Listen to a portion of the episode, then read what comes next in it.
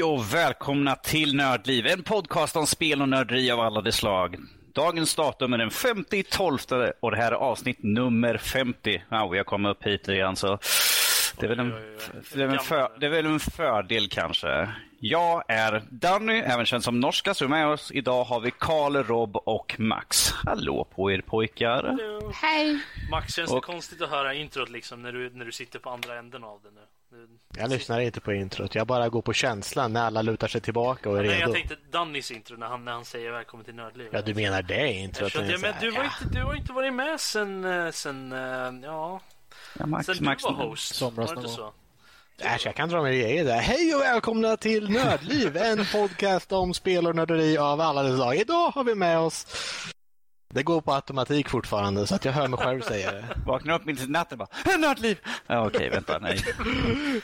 Podcastskadad. Podcastskadad, precis. Poddskadad. Poddskadad. Yes, dagens schema. Vi ska prata lite grann om... eh, Ja, vad ska vi prata om? Vad tycker ni? Vi kommer ha lite blandade saker. Julmust. Allas uh, skäggväxt. Allas skäggväxt, precis. Eh, du- du precis. Lite spel i fokus. Lite spel i fokus först med Dissidia, Dishonored och eh, Dreamfaller Chapters. Bok 4. Sen har vi lite spelnyheter. Vi tar upp till exempel att ett Telltale Batman-spel. Kan vara kul. Lite Game Award, Final Fantasy 7 och eh, Psychonauts 2. Eh, sen avslutar vi, eh, eller avslutar. Sen kommer veckans diskussion. Vi ska höra vad alla har för något roligt att säga om veckans diskussion. Sen om vilka spel som ändrade spellandskapet. Kan bli en intressant diskussion sen ifall folk har någonting att säga och faktiskt kolla upp lite grann. Men jag är, så, vi, så skept, eftersom vi så är skeptiska att ni har gjort det sådär. Sen har vi lite övriga nördämnen där vi ska prata om Samurai Jack tydligen och eh, Dawn of Justice nya trailer som jag vet att folk inte var så nöjd över. Men, men, men, men det kan vi ta och prata om lite senare. Nu kan vi gå över till som sagt spel i fokus och vi kan ju börja med, ja, ska vi prata med lite grann med, Max har inte varit med på ett tag så han kan få börja och prata lite grann. Åh, jag går direkt till mig. Yes. Vi talar om ett litet, jag menar, jag har ju egentligen bara haft två spel att spela just nu och Blade and Soul har vi redan talat om, så då kan vi ta upp det andra som är Decidia. Någon som känner till Decidia? Jag har hört talas om det, jag har ett hum om vad det är för någonting sådär, men jag har inte spelat det själv. Jag minns totala- Det, det, Okej. det är ett RPG-spel. Det är totala titeln är Final Fantasy Decidia Duodecium. Okej. Max, låtsas nu. Jag har ingen aning om att, vad, vad, vad det här är för spel. Va? Så du, nu får du använda mig som ett verktyg att förklara för lyssnarna vad, vad, vad det, det här är för någonting. Nu ska jag Låtsas att förklara för förklara inte för dig vet här. Någonting. Det är ju så att ni känner till spelen Final Fantasy, en eh, JRPG-titel och genre och allt som har dragits med genom tiderna och eh, det finns ju ett par sådana spel. De är ju uppe i säkert minst 15, jag vet inte hur många spin-offs det finns, men vad skulle hända om du skulle slänga in alla dessa, ta en hjälte och en evil bad, guy, bad guy boss och köra ihop dem allihopa i ett fightingspel? Kaos. Bara kaos, Precis, tror jag. Chaos är sista bossen. Så att, ja. Då har du Decidia, det vill säga att de har tagit, just nu går de från Final Fantasy 1 upp till Final Fantasy 13. Mm. Sist då. De brukar ta en eh, main-protagonisten och då antagonisten då och eh, de är båda spelbara. Så att ja, ett par timmar loggade på Sephiroth som min main-karaktär. Men ja, Det låter faktiskt som ett ganska vinnande koncept. Sagt. Eh, Det kan jag säga, fightingspelet är inte traditionellt på så sätt som eh, man kan tänka sig 2D fightingspel där det verkligen har en står på höger sida, en står på vänster sida och sen slåss ni. Utan det är, eh, om någon har spelat spelen Naruto, Ultimate Ninja Storm, det är mer 3D, fri rörelse och så. Du har lite den är simplare attacker, du behöver inte trycka på några halvcirklar fram, upp, ner, höger, vänster och kombinationer utan du har en liksom en attackknapp, en hoppknapp och typ någon knapp för att springa på väggar och lite sånt där. Så att det är Lite, lite coolt. lite standard. Mm. Och det spelet är mycket djupare än man skulle kunna tro för att det är ju baserat på JRPGs vilket eh, din karaktär levlas från 1 till 100 och du kan ju självklart ha massa vapen som eh, du kan equippa som oftast är i form av eh, ett weapon slot och du har en eh, helm eh, och gloves och chestplate har du. Så du har fyra equipment slot och alla kan ju inte equippa allt. Jag menar, eh, en great sword kan ju inte en magiker använda till exempel. Om Och en bard, en bard kan inte ha allt möjligt sådär. Mycket möjligt, men då måste man ju ha en bard också. You spoony bard! Ja, I alla fall, det spelet har du spelat och förvånansvärt bra story för att vara... De måste ju hitta på så här, hur kommer alla dessa karaktärer liksom in i, i samma universum och kan slåss mot varandra? Och den skötte de ovanligt bra. För att det här Duodecium är ju egentligen tvåan till det här också. Mm. Och de ser ju det som en cykel att det finns ju kosmos och chaos eh, som då summonar sina hjältar till att slåss för deras sida. Och alla hjältar förlorar ju självklart minnet. Så att då vet de inte riktigt vilka de är men de vet att okej, vi är vårt lag och vi ska slåss mot det här andra laget. Och det är lite orättvist. Man tycker, om vanligtvis ett Final Fantasy-spel så går du igenom att okej, det är den här bossen, han ska vi döda. Och Då måste man gå och samla på sig ett helt party, man måste levla upp och man måste gå igenom någon trial och sen blir man, eh, får man starka krafter och så är man det man har. Man har courage och bravery och det defeatar de den här bossen som självklart har någon form av gudomliga krafter som han har lyckats låsa upp. Mm. Och då är det lite roligt att ha när det nu är jämnt och helt plötsligt så har du en sida med typ 12 bad guys med gudomliga krafter som har kommit in. Och de hanterar ju situationen ganska bra med att ta kontroll över läget. De samarbetar väl inte så jätteroligt men konversationerna de har mellan varandra är ju om man har undrat hur, liksom, hur Sephiroth skulle ha en diskussion med Kefka. eh, Det är, där har du bra kvalitet på grejer. Jag, jag tror att Sephiroth skulle bara stå och kolla på sitt träd medan Kefka skulle bara... Ungefär det som händer. Han står och clownar runt och säger så här, nej vi måste ha mer misery runt omkring. Fan, jag kan ju, om, vi måste gå på något sätt och få Sephiroth och slåss med Cloud lite sådär och han gör sina småplaner och Sephiroth går runt och säger liksom bara hm, I will never become a memory. Och sen går han iväg. Han är ju lite speciell. Alltså, Ja, alla, de flesta bad guys i, i eh, Final Fantasy är ju väldigt... Vad ska man säga? Excentriska. Extravaganter. Så att säga. Ja. Och jag, jag kan ju bara tänka mig när du har ett helt gäng med over the top bad guys i ett ställe där de försöker liksom out over the top varandra på något sätt. Jo, nästan. det var, det var ett ställe i storyn och det är bland, eh, inte spoila någonting kommer jag inte göra, men det finns ett ställe i slutet där du då, du har ett party av fem på din sida eh, i main storyn då du spelar, spelar självklart som de goda karaktärerna och du ska slåss mot fem stycken av de andra bad guys. Och det är att någon måste ju, du kan självklart inte besegra dem, de är alldeles för kraftiga för det, men du kan klå dem tills att de känner att äh, vi drar härifrån. Och det, det är problemet att det är en av karaktärerna av, från Bad Guys då som säger Everyone, we're leaving. Och då kände jag direkt att alla andra som står bakom honom kommer att säga nej, jag tänker fan inte dra bara för att du säger det. det är nästan, de vill inte gå bara för att nobody tells me what to do. Så det var det enda delen som jag tänkte, annars så håller karaktärerna sig väldigt bra. Och det, är, ah, det är bra grejer det där. Och anledningen till varför jag spelar det är för att jag kom på, fan det finns ju PSP-emulator, för det här spelet är till PSP nämligen. Mm, jo. Och det finns PSP-emulator som är riktigt välgjord och eh, det går att spela över internet på det också. Så då kan man få upp en community som inte fanns tidigare och spela lite online på det här. Mm. Så det är vad jag har ba- baserat min tid på och eh, nu även eh, slänger ut krokar var jag kan för att få folk att spela det här spelet. Så här har vi ett roligt spel. Okej, du, du försöker få med så många som möjligt. Ja, det är inte så svårt. Ja, det är inte Det- första gången. Det, det, här, Nej, det, jag är här, rätt det, bra här, på det. det här låter lite grann som Karl och hans kompisar. Vi har köpt det här spelet. Ja, men då måste alla andra köpa det här spelet. Ja, men då spelar vi det här Ja. också ihop. Och sen efter en vecka så är det liksom, det var inte så kul kanske. Jag hittade det här spelet. Ja, men då tar vi köra det här spelet istället. Så. En eh, taktik som fungerar väl. Ja, ja. Ja, yes. Ja, där ser vi lite grann. Då kan vi ta och lyssna lite grann på Robert. Vad ville du prata om för någonting? Absolut inget. Nej, men... Uh... Nu, ska du, nu ska du inte köra en max där. Aldrig. Du ville pra prata lite grann om uh, Dreamfall Chapters. Var det Ja, bok, eh, bok fyra nu? va? Ja, jag säger, säger rätt. senaste episoden, eller boken som de kallar det då, av eh, Dreamfall Chapters kom här i torsdags, eh, den 3 december.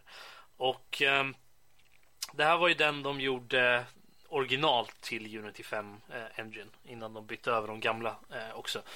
Så att eh, den här följer ju upp de andra också då, men eh, till skillnad från de föregående tre stycken eh, eh böckerna så där de, där de delar jäm, ganska jämnt mellan, mellan de två protagonisterna då, Zoe och eh, Kian. Eh, så var den här väldigt Zoe-heavy. Jag, jag antar att det kanske är lite mer om man gjorde andra val i, i tidigare, eh, tidigare böckerna. Då. Men vad jag fick så, så uh, man fick ett lite roligt uh, en rolig scen mitt emellan två Zoe-bitar där man ser Ken sitta på ett skepp och bara sitter och stirrar ut i ingenting och sitter och väntar på att komma fram till, till dit han ska. Eh, vilket var lite roligt. Det kändes liksom, ah, nu kommer vi, nu byter vi över till, eh, till den andra protagonisten som vi brukar göra och så var det typ en, sekund, en tio sekunder scen när man såg honom bara sitta och titta, stirra rakt ut i ingenting. Och sen, oh, tillbaka till, till Zoe. Uh, men, men det känns ju, man, man får verkligen känslan av att uh, av att den börjar, man börjar komma till slutet nu. Uh, Zoes eh, story börjar eh, knytas av. Man får svar på många, eh, många frågor som har varit sen, även sen, eh, sen Dreamfall, eh, förra Mm. spelet. Då. Men, eh, men det är såklart, vi har ju en, en bok kvar att vänta på nu. Men just, men just Kian, där också får man, man börjar, man börjar få svar på grejer, vilket jag gillar. Så jag satt och spelade igenom det här, kunde inte, slä, kunde inte lägga ner det för att det var liksom, jag fick svar på så mycket grejer. Jag bara yes! Får äntligen veta vad som fan som händer. Nu, Um, sli- nu slipper jag se funderan, fundersam ut. Liksom. Åh, vad är det för något som händer? ja. Jag vill ha svar. Eller var irriterad på karaktären. Bara, fan, uh. Fast det var några moment där man liksom såhär, ah, jag kanske borde ha gjort andra val i tidigare grejerna. Jag, jag missade en grej i förra, förra boken för att jag, man, man skulle lämna tillbaka verktyg till en snubbe men det var ingenting som promptade att man skulle göra det utan det fick man göra på eget bevåg och det gjorde inte jag så att då, fick, eh, då fick vi lite problem med en karaktär där vilket var lite tråkigt. Jag ska väl gå tillbaka och spela om hela skiten igen. Men det var inte, det är inte så, de är inte så långa de här kapitlen. De är ju kanske en, två, tre timmar var. Uh, så att uh, det, det tar inte så jättelång tid att spela om. Men som sagt, jag, jag börjar... Man börjar komma till slutet. Det, var, det är väldigt eh, involverande på något sätt. Man börjar se eh, resultaten av val man gjorde i de tidigare böckerna. Eh, så att man börjar, man börjar få en resolution. Eh, det finns en anledning till att den här delen heter Revelations. Det är för att man får många spel, eller många spel, många svar. kom, kommer man mitt i delen helt plötsligt bara... "Ah, Det förklarar allting. Nja, inte, inte på det sättet, men man sitter där och bara... Ah, Ja, nu är jag inte, intresse- jag är inte intresserad. Ja, Okej, ja, nej, men jag, jag är med nu. Liksom. Man, man, sitter, man är inte lika, lika fundersam över, okej, ja, jag förstår nu lite, lite bättre vad som, vad som pågår. Eh, även om man kan lista ut vissa av de här sakerna innan så, så får man, man får ju ledtrådar hela tiden. Men det är nu som man börjar få mer svar. Där de, där de faktiskt säger, okej, så här är det, svart på vitt. Uh, så att jag, jag känner att jag är väldigt nöjd med, uh, med senaste delen faktiskt. Uh, jag var inte lika nöjd med, jag tror det var bok två, den kändes lite... och samma sak, bok tre var också lite svag i jämförelse med bok ett och bok fyra. Men jag, tror, jag tror problemet var det att båda de var väldigt mitt emellan innan man fick eh, de, innan man kom till sista biten. Så att, och det var mycket fram och tillbaka och, och folk gnällde. Man sa stackars mig, bla bla bla bla bla. Eh, så att, eh, Men Robert, Robert, det låter som en helt vanlig dag i ditt liv. aha, aha, aha, aha. God jul. Ja, nej men ehm, jag, jag tror inte, jag tror inte den här delen kommer över, övertyga någon annan om att spelet är bra eh, om de inte gillade de föregående. Men jag känner att det är värt, gillar man PE-klickarspel eller, eller äventyrsspel ska jag väl säga som det inte är ett PE-klickarspel, men de här, den här mm. typen av äventyrsspel där man, där man ger sig in. Det är, det är ju lite samma stuk som uh, Telltales, Walking Dead och där du får moraliska val att göra och, och, och sådana saker. Uh, så att det på det sättet så gillar man så, de spelen så känner jag att det här, det här är ett spel värt att spela. Men specifikt den här delen hade väldigt många referenser till både The Longest Journey, vilket är det första spelet i serien som är ett pick-and-klickarspel, och mm. Dreamfall, vilket är det andra eh, spelet. Och båda de är ju ganska gamla, så har man inte riktigt eh, Uh, och nej, ett självrefererande spel till sina tidigare delar. Vad ska de Jo, jag vet, men det har, inte varit, det, det, har inte varit... Det, det har, alltså i de föregående tre kapitlen så har det inte varit någonting sånt överhuvudtaget? Alltså, det har inte eller? varit lika mycket. Det, det, har ju varit några grejer, alltså det, vissa saker förstår man ju inte riktigt om man inte har spelat de tidigare spelen, men för det mesta så har det varit väldigt self-contained. Det har inte varit så jättemycket stora eh, grejer, alltså stora storybitar som hänger på att man har spelat ens det första spelet. Nog, nog för att Dreamfall borde man ju ha spelat om, för att det är en fortsättning direkt utav det spelet. Men, eh, men just det här hade väldigt många referenser till, till första spelet och, och eh, Dreamfall. Så att, eh, eh men om vi, om vi säger så här, kan, kan man liksom eh, se förbi de sakerna utan de, de har ingen så här ifall jag inte spelar första spel, kan jag ta mig vidare? Behöver jag, är det bara liksom så här, ju, ja men det var intressant lite, sådär. Du får ju lite recaps och sånt där i början av första, eh, första, första boken då. Du får lite förklaringar för vad som händer och lite sånt där. Men tyvärr så är det ju så, det här är tredje spelet i en serie. Så att eh, på något sätt så behöver man ha spelat de andra spelen eller i alla fall kollat på dem på Youtube eller något sånt där. Det finns ju säkert folk som har spelat igenom hela skiten eller läst en recap på vad som händer i alla fall. För att, för att verkligen kunna förstå det här spelet. Eh, eller så tar jag och spelar, spelar det och så tar jag varje gång de refererar något så ringer jag och frågar dig helt enkelt. Så. Ja, så kan man ju också göra. Men mycket, mycket av det är ju, är ju ganska självförklarligt. Man förstår, ah, okay, ja, ja, men det är för att det där händer liksom. Det, det förklarar sig själv mycket. Men, men jag, jag, skulle, jag skulle starkt rekommendera att man spelar de två föregående spelen innan man kör det här. Eftersom det faktiskt är eh, en tredje spelet då. Ja, ja, som jag känner, det är som att se Episod 4, 5, 6 och så nämner de Clone War. Man bara, vad är det här för någonting? Fast man behöver inte kolla på de gamla filmerna. Man behöver inte kolla på de, de här eh, prequel du behöver inte se dem för att kunna förstå vad de pratar om. Det är oväsentligt. Det är totalt ja, oväsentligt. Det är väl snarare som att hoppa in i... Uh, uh, jag, jag, skulle nog likna det mer till att hoppa in i Return of the Jedi utan att spela, uh, utan att ha sett uh, 405. Man, du kan fortfarande titta på filmen och förstå, okej, okay, saker händer här, coolt, wow. men du får inte, du får inte tyngden av storyn på samma sätt. Mm, mm. Så att, skulle starkt rekommendera spela, spe, spela spelet om ni gillar sådana spel. Uh, men om ni verkligen vill ha hela bilden så spela de två föregående spelen också. De finns på Steam. Uh, de är relativt billiga. Uh, så att helt värt att kolla på. Mm, goody, goody. Då kan vi ta och gå över till Karl som ville prata lite grann om Dishonored DLC. Karl, kommer det vara positivt eller negativt du vill säga. För att du har en viss tendens, du har en viss tendens när du pratar om så här äh, saker. Att det brukar alltid ha en sån negativ klang. Nej. Um, men uh, förra veckan så fick, uh, tror det var efter podden som, jag, som Rob pratade om. Sånt, jag kanske minns fel. Men så kom det upp på E1 i vart fall. På, på Steam Och så, så tänkte jag, jag spelade aldrig DLC till Dishonored. Så bara, ja men då plockar vi upp det då. är det Knife of, the Knife of Dunwall eller?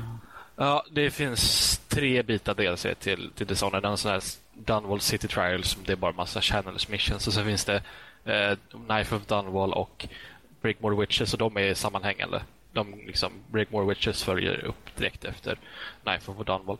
Och eh, eh, det finns inte så mycket mer att säga. Alltså, eh, Knife of Dunwall och Breakmore Witches de liksom ger ett helt nytt perspektiv på sidan om. En helt ny storyline vid sidan om huvud, mm. alltså eh, från Vanilla-spelet då. Eh, där man får se från ett perspektiv av, av en annan karaktär. Och jag, alltså, Jag vill egentligen inte spoila någonting alls överhuvudtaget i och med att den, alltså, Knife of Downwall startar precis när uh, originalspelet startar.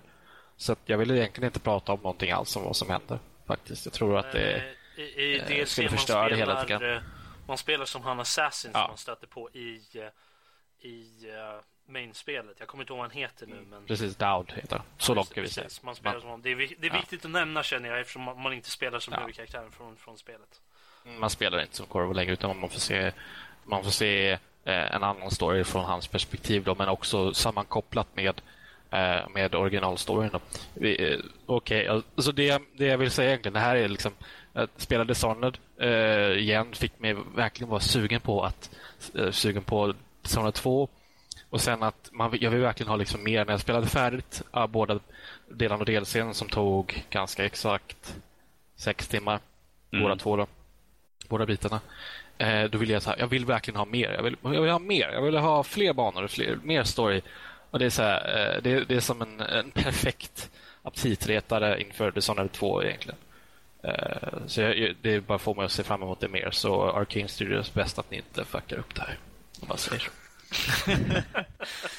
Du, jag, du, jag håller med dig. Jag har faktiskt inte spelat DLCn. Jag äger den, men jag har faktiskt inte spelat den. Eh, Det borde du göra. Sagt. Den är riktigt bra. Den följer exakt samma, samma grej som eh, samma stil som, som originalet med vad gäller nej, gameplay. men jag- jag- du har jag- lite olika powers för du spelar inte som Corvo då, så du har ju lite andra, ja, nej, jag, jag, jag köpte Game of the Year gjorde jag av Dishonored. Jag hade ju spelat det innan. Ja, men det var det jag gjorde också. Men så köpte jag Game of the Year till, till Xbox, då inte till PC. Um, så det, jag har ägt det i typ ett år eller så. Uh, jag, jag har inte kört igenom det eh, på... eh, jag har inte kört igenom DLCn. Jag har bara inte orkat plocka upp den. Men jag, jag ska väl göra det någon dag. Eh, det, det låter som en... Och jag det ska spelade på... bra, Men, Ja, alltså jag har inga klagomål vad gäller story och sådär. Jag spelade på... Det blir ju näst högsta eftersom man måste spela en gång för att låsa upp den högsta. Och Jag tyckte det var så här lagom svårt. Jag visste jag fick ju med, alltså i, i, när man väl hamnade i combat så fick man ju, alltså då dog man typ direkt. Man kunde inte ta så mycket skada. Men jag kände att det var lagom för att det, var- då, då fick jag aldrig de där stunderna när, när vakterna eller fienderna kände så här överdrivet dumma. Liksom man, alltså, jag fick aldrig den känslan när jag spelade på svåraste. Så det var så här, så här vad man säga? Nej, det, måste, det, det var nog ingenting. Jag skiter i det liksom. Visst, det var ibland så, så-. Det är så, Så, eh, verkligen det så stereotypiska. Alltså, jag vet inte. Dishonored gjorde den där dumma AI-vakten till, Ja. till en artform nästan. Så här, det, det, deras reaktioner var alltid så jävla. Man, man, man liksom blinkade över ovanför dem och ju, gjorde lite ljud. Bara, Oj! Han så bara, "Huh? What's that? Och så bara, såg man de här utli- outlines ovanför dem liksom, som, Ja. gjorde, som indikerade att de har blivit alerted. Liksom. Och, och tittade omkring så här. Och sen efter typ så här 10 sekunder bara, ah, is, mas- it's nothing. Det var ingenting. Och sen så om man så här hamnar i strid och det kommer typ så här fyra, fem pers och man bara, nej jag, vill, orkar inte med det. Blinkar man därifrån och så bara, ah han måste sprungit iväg. Det går tillbaka. Så, Ger upp ah, typ han är nog inte kvar. Bara, Fuck it. Ja. Orkar Så. inte. We're not paid enough for this shit. Men de har ju kvar det här eh, lilla inbyggda eh, moralsystemet, high chaos, low chaos, som finns kvar och då får man också olika slut beroende på det. Så. Ja, Så. okej. Jag visste inte att man Det- hade det i, i DLCn också. Men är, är det olika men det- slut det i varje finns. del av DLCn eller är det, får man ett, ett, ett ultimat slut i slutet Ja, eh, du får... eh, Det, eh, dels så har du ett slut i, i, i Knife of Dunwall där, som varierar beroende på high chaos, low chaos och vilka val du gjort. Och Sen så kan du välja att antingen ta med ditt saver från Knife of Dunwall eller starta om från början i Brigmore Witches. Eh, Så får du också ytterligare ett slut, high, chaos, low chaos-slut. Där. Ja, okej. Men eh, det är starkt rekommenderat. Jag har inte så mycket att klaga om faktiskt. Jag, jag, jag, kör, alltså, jag fick ju min nya skärm nu. Den 144 Hz-skärmen och den, den alltså det, det ser, det, jag kunde köra Dishonored på så här 120 FPS och det ser, mm, det ser fantastiskt ut. Oj, oj, Så, oj. Jag är färdig. Oj, oj, oj. Wow. Är, är, är, är, är, är det nu vi ska ge ut uh, Karls adress och säga vill ni ha en monitor? Eller fyra. han, han har ju några stycken så Ska vi se. Vi har en där som inte står inkopplad. eh, där borta, den står inte inkopplad. Så har vi en här uppe på, på datorn. Som står på För, datorn. för de Så har som lyssnar på våran, våran audio bara audio så tar Karl och visar upp hemma hos sig eh, på sina, Mm. sina, sina även monitorer och de sånt som där. tittar nu såg inte så mycket som eh, det Nej, nej, men jag har en som inte... det- Jag har en som står här vid sidan om som inte ens är inkopplad. Jag vet inte vad jag ska ha. Jag, jag, jag, här. Och sen så har vi en där uppe som står på datorn. Uh, vill ha den. Och sen så har vi tre stycken inkopplade datorn. Så, ja. Dishonored var det i alla fall. Vilket är bra. Starkt rekommenderat för min del. Uh, kör det för all del. Det är, det är väl billigt fortfarande antar jag. Ja, Kanske inte på rea längre, men det är fortfarande värt att köpa. Ja, det, ja, som sagt, det är ju snart eh, Steam-rea igen. Det skulle börja den 13, det börjar ju Steam-rean. Så Vi har inte råd med sånt. Ni får jag sluta tror med att när det. det kommer till Dishonored, jag tror vi alla gav den bra rekommendationer faktiskt. yes, Jag alla gav, den jag, alla, jag tror alla gav tummen upp i som var med på vi hade den som veckans spel har jag för mig tidigare i år, eh, tror jag. Och, eh, eller om det var förra året till och med. Det var fortfarande under min tid så. Ja, det var, det var länge sedan i alla fall. Men jag tror vi alla Så- hade den som gav den bra rekommendation i alla fall. Eh, Det var som en väldigt fin liten dessert som, som bara, man vill bara ha mer. Det var väldigt gott men man vill bara ha mer och så, så vill man Vi får liksom hoppas att Dishonored man 2, efter Dishonored eh, 2. håller upp. Så eh, Ja. jag ser fram emot Dishonored 2. Mm. Ja, Danny, hade du någonting? Gud, jag, du, jag har inte haft tid att sätta mig och spela någonting sånt där. Så jag är, jag är helt inne i Christmas mode så att säga. Det är Du har, spelat, du har spelat Brother Simulator 2015 helt enkelt. Precis, Brother Simulator. eh, Christmas, Santa Claus Simulator har jag spelat eh, helt enkelt. Nu gör det redo Massa inför julen. eh, Massa brorsöner som ska ha... Ska bara ha och ha. jag har, eh, det här kommer låta tråkigt, jag har 18, jag tror 18 stycken och bara 11 är liksom den närmsta familjen. Jag har, jag har som sagt åtta syskon så det blir ganska mycket julhandlande. Så Sen, jag har, sen har du dina jättetrevliga och snälla systersöner som du älskar jättemycket. Robert, vi har redan köpt eh, strumpor och den här t-shirten som det står I'm with stupid som en pil rakt upp. Så. I can scratch that off. Men jag tycker att det här avrundar lite grann på den här. Ska vi gå över till eh, spelnyheter. Vad har vi för något roligt här för någonting? Jag kan ju ta och börja med den här eh, som jag har öppen här nu. Oj, ska vi försöka inte slå i sladden på mitt headset. Eh, Eh, precis, och så hör vi ingenting från mig längre, men jag tror det är ingen som sörjer ändå. Jag vet så. inte om du ser det som bra eller dålig grej. Ja, men, jag, menar, jag menar, vi har, vi, har, vi har ju liksom Max med så han kan ju ta över ganska snabbt där. Eh, nej, men det här är ju här nu att Telltale ska göra ett Batman-spel. Så um, de som... Bra vad är det de inte har gjort spel om var på? det skulle ligga någonstans? Alltså, är det egen continuity eller uh, flödar den in i någonting annat som vi har? Eh, jag tror att det skulle vara eh, fristående. Den, jag tror inte den skulle ha någonting med de andra att göra. Uh, Alltså personligen så, så måste jag säga att jag känner att Batman skulle nog funka väldigt bra som ett Telltale-spel om de fokuserar mer på att han är the greatest detective mm. än liksom superhero fighting crime. Jag Liksom. tänkte precis säga samma sak. Eh, där liksom, för att han, det är ju meningen att han ska vara liksom den bästa detektiven i världen eh, någonsin. Eh, lite Sherlock Holmes av våran era på något sätt. Och eh, så att det skulle vara intressant att ha ett spel som, centrer, som, som fokuserar runt det. Det är inte så mycket combat. Jag menar, det är såklart att man kan hamna i, i, i någon fight då och då. Som man, man får någon så här action eh, grej liksom man, man kan göra. Men att det fokuserar i stora hela på att han ska lösa ett brott liksom genom att eh, gå till crime scenes och förhöra folk och, och eh, samla clues och sådana grejer. Mm. menar, jag, skulle, jag skulle definitivt vilja spela det spelet om det är så de tänker göra det. Ja, det är ju frågan där ju, men eh, det, det är som sagt, får vi märka, det har ju bara blivit annonserat här, men att eh, personligen, eh, som vi har sagt här förut, tror att eh, de har ju nu som sagt, de är ju så låst vid deras motor egentligen, ju att det finns ju inte så, det finns inte så mycket de kan expandera med egentligen. Utan att de måste ju kanske göra en ny motor för att kunna göra lite mer större spel i så fall. Det är Eh, möjligt att de kanske gör det för det här spelet då. Eh, möjligheten finns ju så, men Det, så... det är möjligt att de kommer gå vidare till en ny motor snart i så fall. De, de har ju ganska fler spel utannonserade nu som de ska göra. Ehm, eh, och jag kommer inte ihåg vad de andra var, men det var ju några spel i alla fall som de hade, som de hade sagt att de ska göra. Uh, så att det är möjligt att de... För att jag tror att Walking Dead är avslutat nu, eller snart är det i de, alla fall. de har ju den nya Missions-delen som de ska släppa. Uh... Ja, men de, de, är ju relativt klara med det mesta av det. Så jag kan ju tänka mig att de kanske sitter med utveckling av en ny motor just nu. Eller något sånt där. Uh, ja. Och att de kommer göra sina nästa spel in, i den då i så fall. Jag skulle gärna se, emot, se fram emot det i alla fall. Där de kanske kan lägga in fler grejer i så fall. Uh, uh, vi har Fredrik sitter här nu i vår uh, chatt här nu skriver, han skriver Hej gänget, gällande Batman, vore det nice med Hush-storyn? Ja, det skulle vara ganska intressant. Vad är den för något?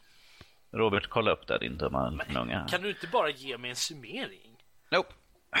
Det finns, finns Wikipedia. Och sen skriver han också Telltale ska även göra just det, Marvel. Just det, de hade ju Marvel. Ja, men det var ju en av de som de hade utannonserat att de skulle göra. Så att, det, jag tycker det är rätt kul att de har två stycken konkurrerande studios, DC och Marvel, så ska de göra spel också. Så det tycker jag säger någonting om att, eh, vad studierna tycker om Telltale, att de vill ha sina spel gjorda utav dem. Alltså de, gör, de säljer ju för jävligt bra, gör de ju Telltale. Jag menar, Walking Dead är ju ett fenomen i sig liksom. Så att eh, det, deras... Eh, det, det, var egentligen, det var ju egentligen Walking Dead som verkligen satte dem på kartan.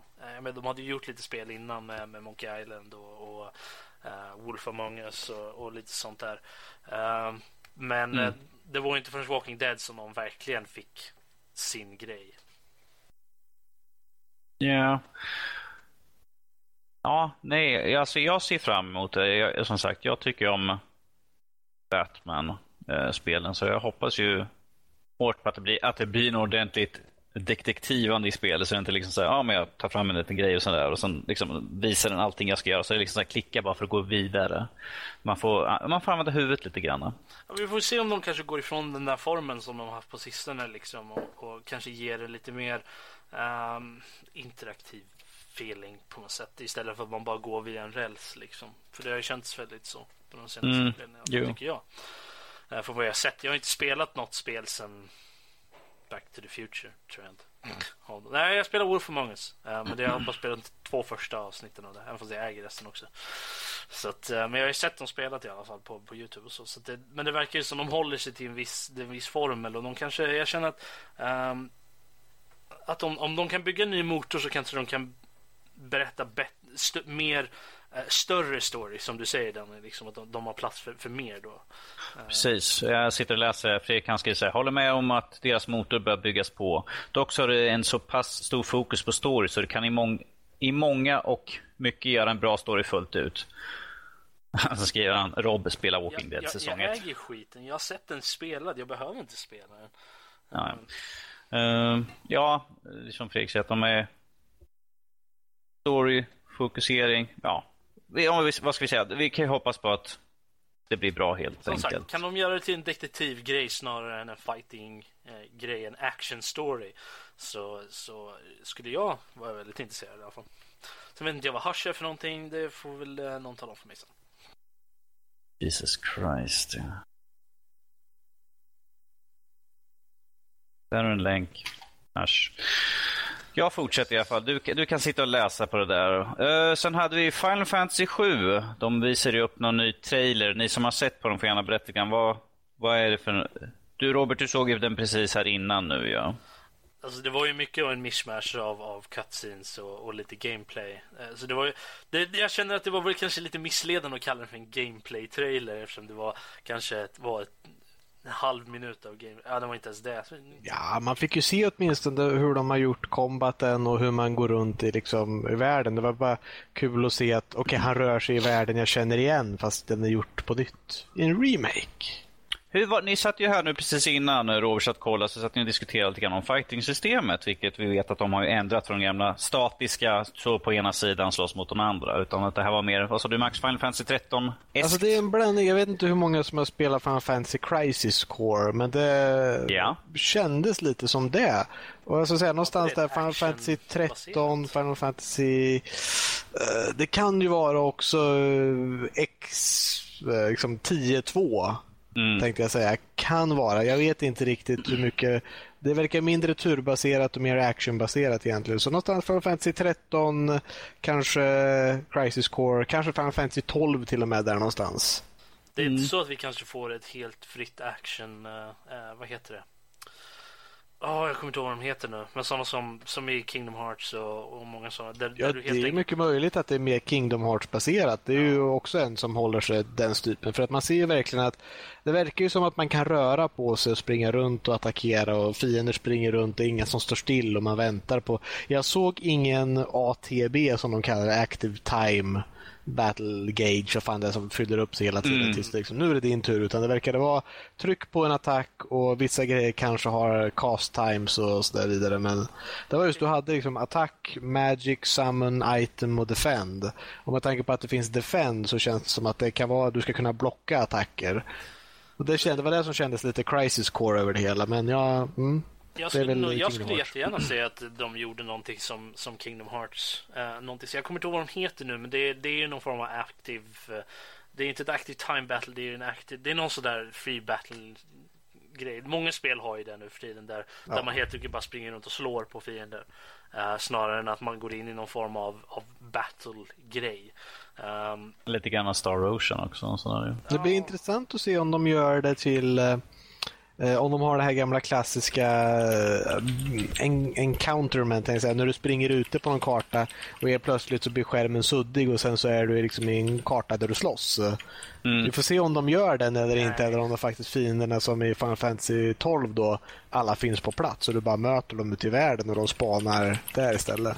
Alltså, helt ärligt så uh, så vill jag inte ha så. Alltså Vilket det... du vill inte ha att det kommer till en ny uh, karta? Nej. Jag ser hellre att vi har eh, att det är liksom att fienderna finns ute i världen liksom och man kan springa in i dem så där. Så, sen är det ju såklart att det ska finnas fiender som inte går att undvika. Ja, mm. det kan jag förstå. Men, men jag, jag har alltid varit ett fan av inga random encounters. Tack. Nej, uh, jag vill inte ha det. Jag, jag har aldrig tyckt om det. Det är alltid irriterande. Uh, men jag kan tänka mig att det möjligtvis finns ett retro mode eller ett classic mode som man kan ha där sånt faktiskt händer. Eh, att man kan kanske välja det från menyn. Ja, som sagt, det är ju inte så mycket som är utannonserat. Det enda de har utannonserat egentligen är spel, att det kommer gå ifrån den gamla mallen. För vi vet att de kommer ju ha, uh, till exempel har de sagt att de har tagit in eh, för att skriva nya, till nya delar. De kommer ut, ut ja, inte utveckla, utveckla lite grann på storyline och sånt där. Och de kommer ju ha fler ställen. De skulle bygga till ställen. Och Jag tror de skulle göra mer musik också för att fylla ut på de ställena. För att alla ställen har ju nästan mer en individuell musik egentligen. Överkartan är speciell musik. Eh, Flying, Source, Flying Saucer, uh, Golden Saucer har ju sin egna musik. Så att alla ställen har, så jag tror att ifall de gör nya ställen man ska kunna gå till kommer de ju ha ny musik i alla fall. Det blir intressant att se, men jag vet inte hur många gånger den där musiken har blivit remixad. Men det är ju ett av mina favorit-soundtracks någonsin. Liksom, musik någonsin. Jag tycker det, det är ju Alltså det är ju stort, det håller ju sig fyra skivor stort också. Så det är ju så mycket soundtrack i det spelet. Så att, ja, jag ska komma in och kontroversiell och säga eh. Du är så neggro. jag, har inte varit, jag, jag är inte så jättestort fan av, av Final Fantasy 7 faktiskt. Okej, okay, men det har lite, var det det första Final Fantasy? Eh, du är fan av, vilket är din favorit då? Så jag vet inte, alltså, jag kommer säga åttan, är väl, ligger väl där uppe, jag gillar den. Um, men det var den första du spelade antar jag också? Nej, det var det inte. Jag tror jag spelade okay. sjuan först faktiskt. Uh, möjligtvis något av de andra också. Uh, jag kommer inte ihåg. Men uh, någon av 7, 8, 9 i alla fall var mitt första, vet jag. Okej, okay, för det brukar det, det, är som Det är väl som Doctor Who till exempel. Den första du ser kommer bli din favorit. Nej, det är inte sant det heller. Nej, okej. Okay. generellt sett brukar det vara så. Jag har sett många som säger så om Doctor Who. Jag har sett väldigt många som säger så om Final Fantasy också. Alltså, jag, jag, tror att sådana där grejer är ganska är sant för många saker. Att det, det, är den första man ser, som i Star Trek, den första kaptenen man har. Det, precis, liksom. precis. Men, men jag känner inte att det generellt är sant för mig själv i alla fall. Eftersom... Ja, men du är lite uh, exception då, vill säga. Det är så att, uh, ja. Han är släkt med mig, det är klart han är en exception. jag är exceptional om inte annat. Ja, jo, jo. Yes. Det, det, det kanske räcker. Karl, har du någonting att säga om Final Fantasy? Jag ser, jag ser hur du himlar med Fruktansvärt dåligt, eh, helt värdelöst. Eh, ja, så. Jag har aldrig spelat det i hela mitt liv. Jag spelade Final Fantasy 10 X2 eller vad fan den heter när jag var liten. i typ två timmar. Och, och sen, sen så det bara, nej. Alltså, det här var för bra. Jag klarar inte av att förstå the greatness som det här innehåller så att jag måste ge av. Han, han, han tänkte att jag måste spela någonting som är lite sämre. Förhoppningsvis något man kan skjuta Hallå. och köpa saker i spelet. Det här har för mycket story i. Nej, minst, eh, måste innehålla minst en AK47, annars går det Jag väntar på den klassen som kan uh, equipa sådana vapen. Uh, en Soldier kanske borde de ha ut vapen. Säga, men... Det finns ju en i Final Fantasy 7 som har liksom en minigun på armen. Men, ja. Barrett, ja jo. Jag undrar om han har en AK47. Det är den första karaktären man får, det man har liksom ändå. Så det, känns liksom, det, är, det är väldigt tidigt det dyker upp om inte annat. Ja, ja. Uh, har ni något annat att säga om angående Final Fantasy 7? Jag alltså, menar... Det ser häftigt ut. Jag ser fram emot det faktiskt. Jag, jag vill se hur det blir. Uh, faktiskt. Jag, jag, hoppas att det är ett bra fighting-system, att det är någonting mer akin till, till Kingdom Hearts snarare än vad den klassiska. Uh, och uh, det är voice acting, allt sånt där. Jag hoppas att de gör det bra i den engelska versionen. Det är roligt. Jag märkte att voice actingen för Cloud är samma som i Dissidia. Så att han har varit med genom alla. Jag tror det är samma som Advent Children och så, så, samma röst på den engelska sidan, tror jag i alla fall. Jag kan inte lova, det lät som det i trailern i alla fall. Nu har jag spelat rätt mycket Decidia här, så att, och det är ju 2011 eller något sånt där. Så att, ja, han är i alla fall jag där. Aldrig, jag har aldrig sett uh, Advent Children på engelska faktiskt. Jag hoppas att Inte de har heller, där, man kan använda, där man kan ha de japanska uh, voice acting med text. Med ja, det text. hoppas jag. För det, det var något jag märkte direkt nu, som jag också har märkt i Decidia. Det är att uh, lipsynkingen är ju inte gjord för den engelska. Och jag tror inte de kommer ändra det heller. Så att man såg verkligen att uh, de hade gjort lite mer på cloud med några av sidokaraktärerna. Går det att ha engelska så, eller med japanska så ska man nog definitivt, om man tycker om sånt. Så jag det har ju varit en väldigt stor kan... debatt faktiskt, alltså går lite off topic, men, men det är ändå ganska relevant. Är att det har varit en ganska stor, har jag märkt i alla fall på senare år, har varit ganska stor, het eh, grej i alla fall angående just eh, translocation av, av, just japanska spel då, där det finns voice acting i dem. Uh, men att man inte kan ha japansk voice, uh, voice acting i Europa eller uh, Nordamerika. en del, varför, en, en, del har, en del har ju så att man kan ladda ner. Jo, men köper man det till exempel till Playstation eller, eller Xbox eller något sånt där så, så det är jättesvårt att få in sådana grejer. till PC, ja det är mycket enklare men jag känner ändå, varför kan de inte bara ha kvar? Det finns ju redan inbyggt i spelet. Varför kan de inte bara lägga till det som en extra option? Det är lite roligt där, för att det finns ju, vilket var det? Jag köpte Samurai Warriors eller något sånt där till PC. Och det är ju typiskt såhär mm, Dynasty Warrior-klon. Mm. Och där var det tvärtom. Där hade de inga engelska röster utan de hade bara engelska text. Och det var ju för de hade varit, de hade inte budgeten för att ta in voice actors. De bara portar om man säger direkt med eh, bara göra engelsk text. Och jag föredrar ju det. Jag tänker, åh, här har de lagt in lite extra och behållit originala voice acting. Men det är ju faktiskt tvärtom.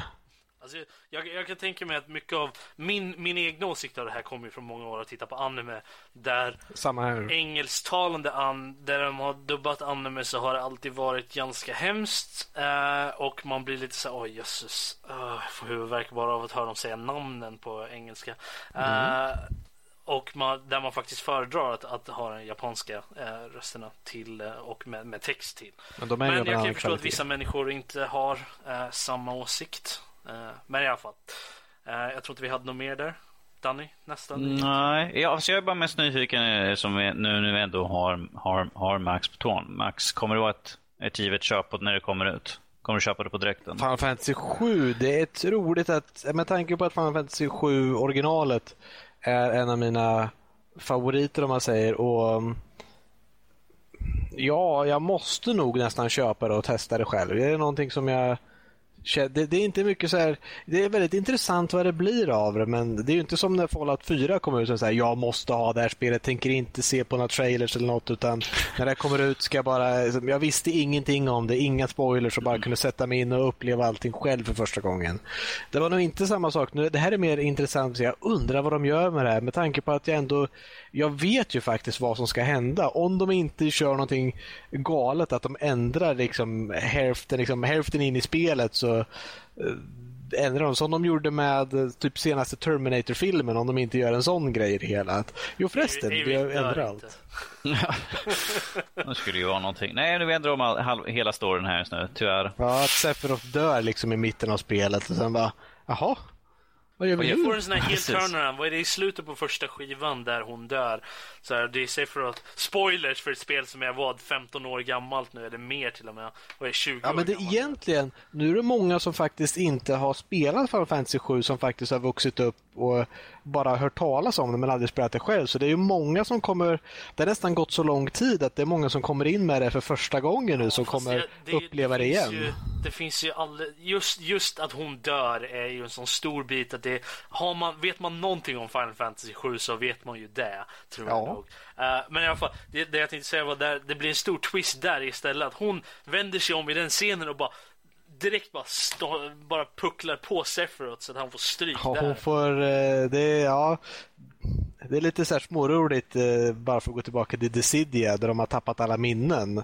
Så Tifa finns med i den här expansionen nu och då ska Sephiroth bara Fan, jag, jag vill slåss mot Cloud men han vill inte slåss mot mig. Så då går jag och attackerar Tifa, då kommer han att slåss mot mig. Och han hittar henne och liksom pekar sitt svärd mot henne. Och bara, du, slåss mot mig. Och hon säger liksom, do you stab every girl you first meet her? Ungefär. Så att... jag fick en liten kul fråga här från Fredrik. Här när han skriver så här. Kommer Final Fantasy 7 till PS3 också? Och, eller kommer Max skaffa Playstation 4 för det? Ja, eh, som vad jag kommer ihåg så är det bara utannonserat för Playstation 4 väl? Eller? Äsch, det kommer väl till PC. Det tror jag på. Nej, det gör det så förmodligen inte. Men eh, den, den bron går vi över när vi kommer dit. Ja, okay. ja, Max kommer skaffa ett Playstation 4. Det har varit på väg att skaffa Playstation 4 men nu har det gått bort lite med tanke på att jag inte haft något spel att spela till. Eller jag har varit för upptagen med annat. Det finns ju så jäkla mycket spel i världen och många grejer är bra, gra, bra och gratis som man behöver inte spendera pengar på tyvärr. Ja, jag menar, du har ju Final Fantasy 14 som du kan sitta och spela i oändlighet ju. Så. Ja, det är ju inte gratis ja. det heller. Nu spelar jag ju Blade and Soul istället, men jag betalar fortfarande Final Fantasy 14. Det är som, det är som att säga att det är som att prata med Lotta liksom. Så World of Warcraft. Uh, kanske dags att börja. Hon bara, säg inte något, jag kommer att börja spela igen. ja, nej, det, det, det ska vi hålla oss borta eller, eller, eller, eller, så säger hon så här, syrran har ju börjat spela igen. Så man bara, okej, okay, nu kommer vi snart, kommer vi inte se Lotta på fyra veckor eller något sånt där. För hon kommer att ha en sån här period. Det är anledning till att hon har varit borta nu. Det är därför vi inte haft med Lotta på ett tag, för hon har varit inne på World of Warcraft. Ja, det är så det ligger till. Yes. Ja, yeah. Då, vi går vidare, vi hoppar över lite från Final Fantasy och går till, vi har ju haft nu Game Award har ju varit nu här nu. Uh, någon, någon som tittade på det? The Game Awards här ja, nu som var? Ett tag, men uh, alltså, jag var ju uppe den natten. Jag tittade på det typ så här, en halvtimme, 40 minuter. Sen lade jag av för det var så himla tråkigt. Det var bara uh, tråkiga människor som försökte på sig med tråkiga, dåliga skämt och det, det var bara tråkigt att kolla på. Helt enkelt. Summering, tråkigt. ja, precis. Nej, skulle vi prata om Game Awards? Eller vad sa du?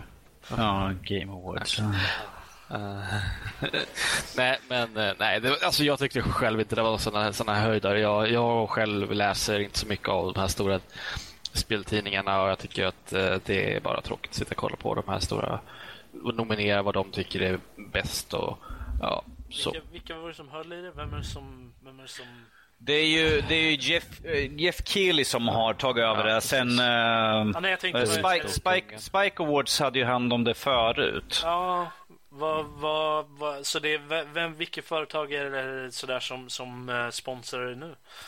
Alltså, oh, som håller i Gud, vad är det för någonting? Borde kunna det där. Varför? Jag ser att de gör reklam för det hela tiden. Jag kommer, jag kommer inte ihåg faktiskt just nu. Så rakt, rakt upp och ner. Men eh, grejen var att jag, jag tog upp det var inte så mycket det här att tyckte ni det var något intressant, såg ni intressant utan mer att behöver vi verkligen ha Game Awards? Alltså jag, jag, tror att en anledning till att folk känner att det behövs är för att vi har ju Oscars-grejen och sånt där för filmer eh, och såna. De har ju så här awards som ger ut för filmer och sånt där. Men jag känner att det är och vi har för musik har vi också ja. och sånt där. Ja. Jag vet inte vad det heter för jag lyssnar inte på musik så.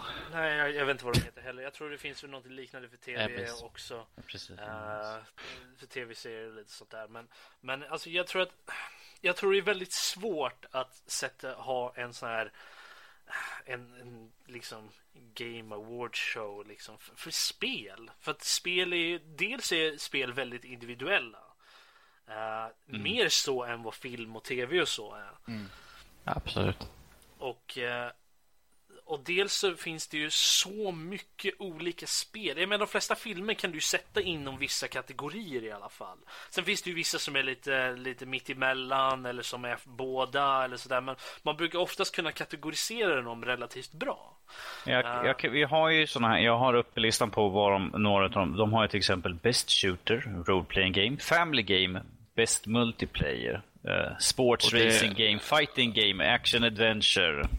Så de har ju lite, de har ju uppdelning, men det är så svårt på en del som kanske faller in under en hel drös. Ja. Jo, sen, sen såg jag liksom att de hade ju flera grejer som inte var från i år, till exempel. Um, det var ju några oh. spel på den här listan jag för mig som inte var från i år. Mm.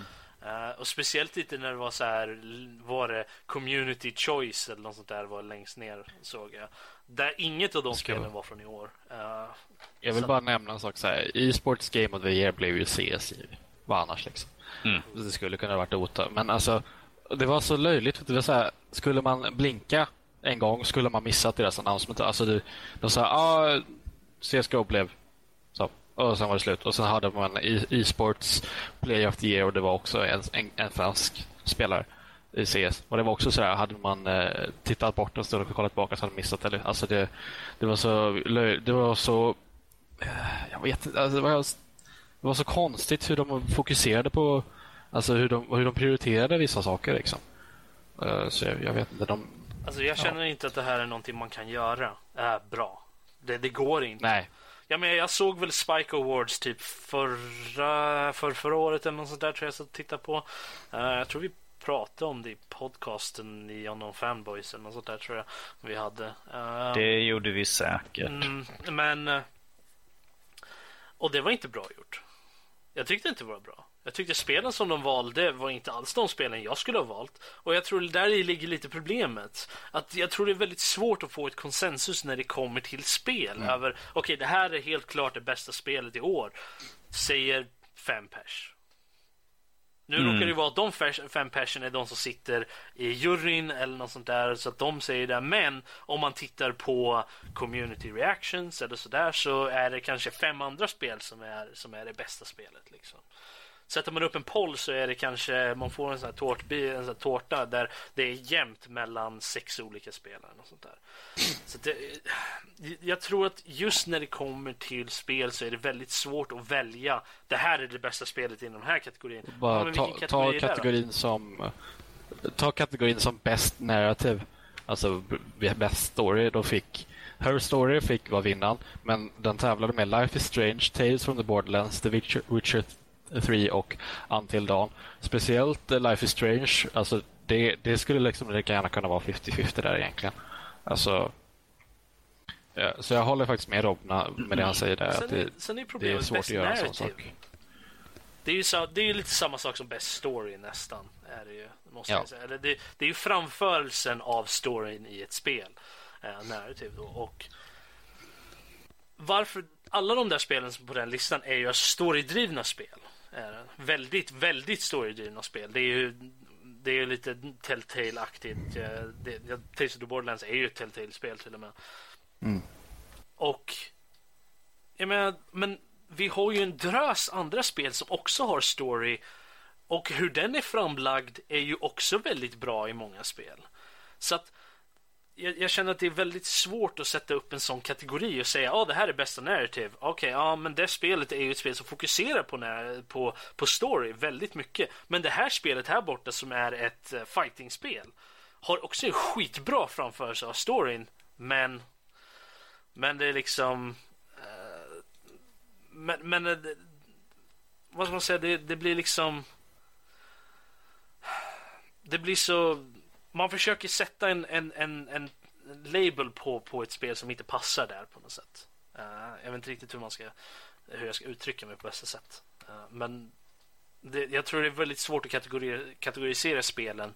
Vi har ju haft det problemet när det kommer till att försöka kategorisera spel bara på en sida, en spelsida eller sådär, sätta en titel. Och det, är, det här är ett actionspel. Ja, men det har ju också eh, lite RPG-element och lite sådana här också. Men alltså, den är ju egentligen eh, fem olika genrer som den tillhör. Mm. Ah, Okej, okay, men hur ska vi tilldela den här en titel? Ah, jag vet inte riktigt. Vi sätter, vi, sätter, vi sätter action på den, för det är det den fokuserar på, säger vi. Så jag, inte, jag känner att det är lite samma problem vi har när det kommer till, eh, till så awards och sådana grejer. Jag vet inte vad, vad ni andra har att säga om det. Eh, eh, personligen så tycker jag precis som Oscarsgalan, det är liksom vad vi glorifierar lite grann på. Titta på oss vi har gjort. Men att eh, Oscarsgalan har lite större pondus, det är en större, in, större industri så att säga. Det är mer accepterad egentligen. Eh, och sen är spel, det jag, jag, tror inte, personligen tror jag inte det är så många som kollar på det egentligen. Plus att det känns väldigt, det är väldigt mycket promotande för liksom, här kommer våra nästa spel egentligen för att det har massvis med utannonsering och allt sånt där utav spel komma skall. De har trailers för det och sånt där. Så det är mer ett promotande utav spel känns det som. Faktiskt. Ja, det, det kan jag eh, flika in med det där också. Det kändes, de visade massa nya, eller massa trailers till kommande spel. Det kändes mer som E3 än, än en prisskala, vad man ska kalla det. Så jag, jag var inte alls imponerad. För jag kommer inte ihåg Jag kollade på någon liten summering av dem och då, då nämnde de sen liksom att ja, men hur många gånger nämnde inte han eh, Kelly liksom World Premiere, World Premiere, World Premiere. Man bara okej, okay, ska inte vara någonting för någonting som, ska inte vara liksom priser för saker som redan är ute. Men som sagt, de måste ju promota. Det är ju, det är ju, det är ju pengar. De får lite pengar för att visa upp sånt där. Pengar styr. Uh, ja, bra. Säg det. Säg det. Så måste, jag måste slänga in den i alla fall minst en gång. Cut that. Nope.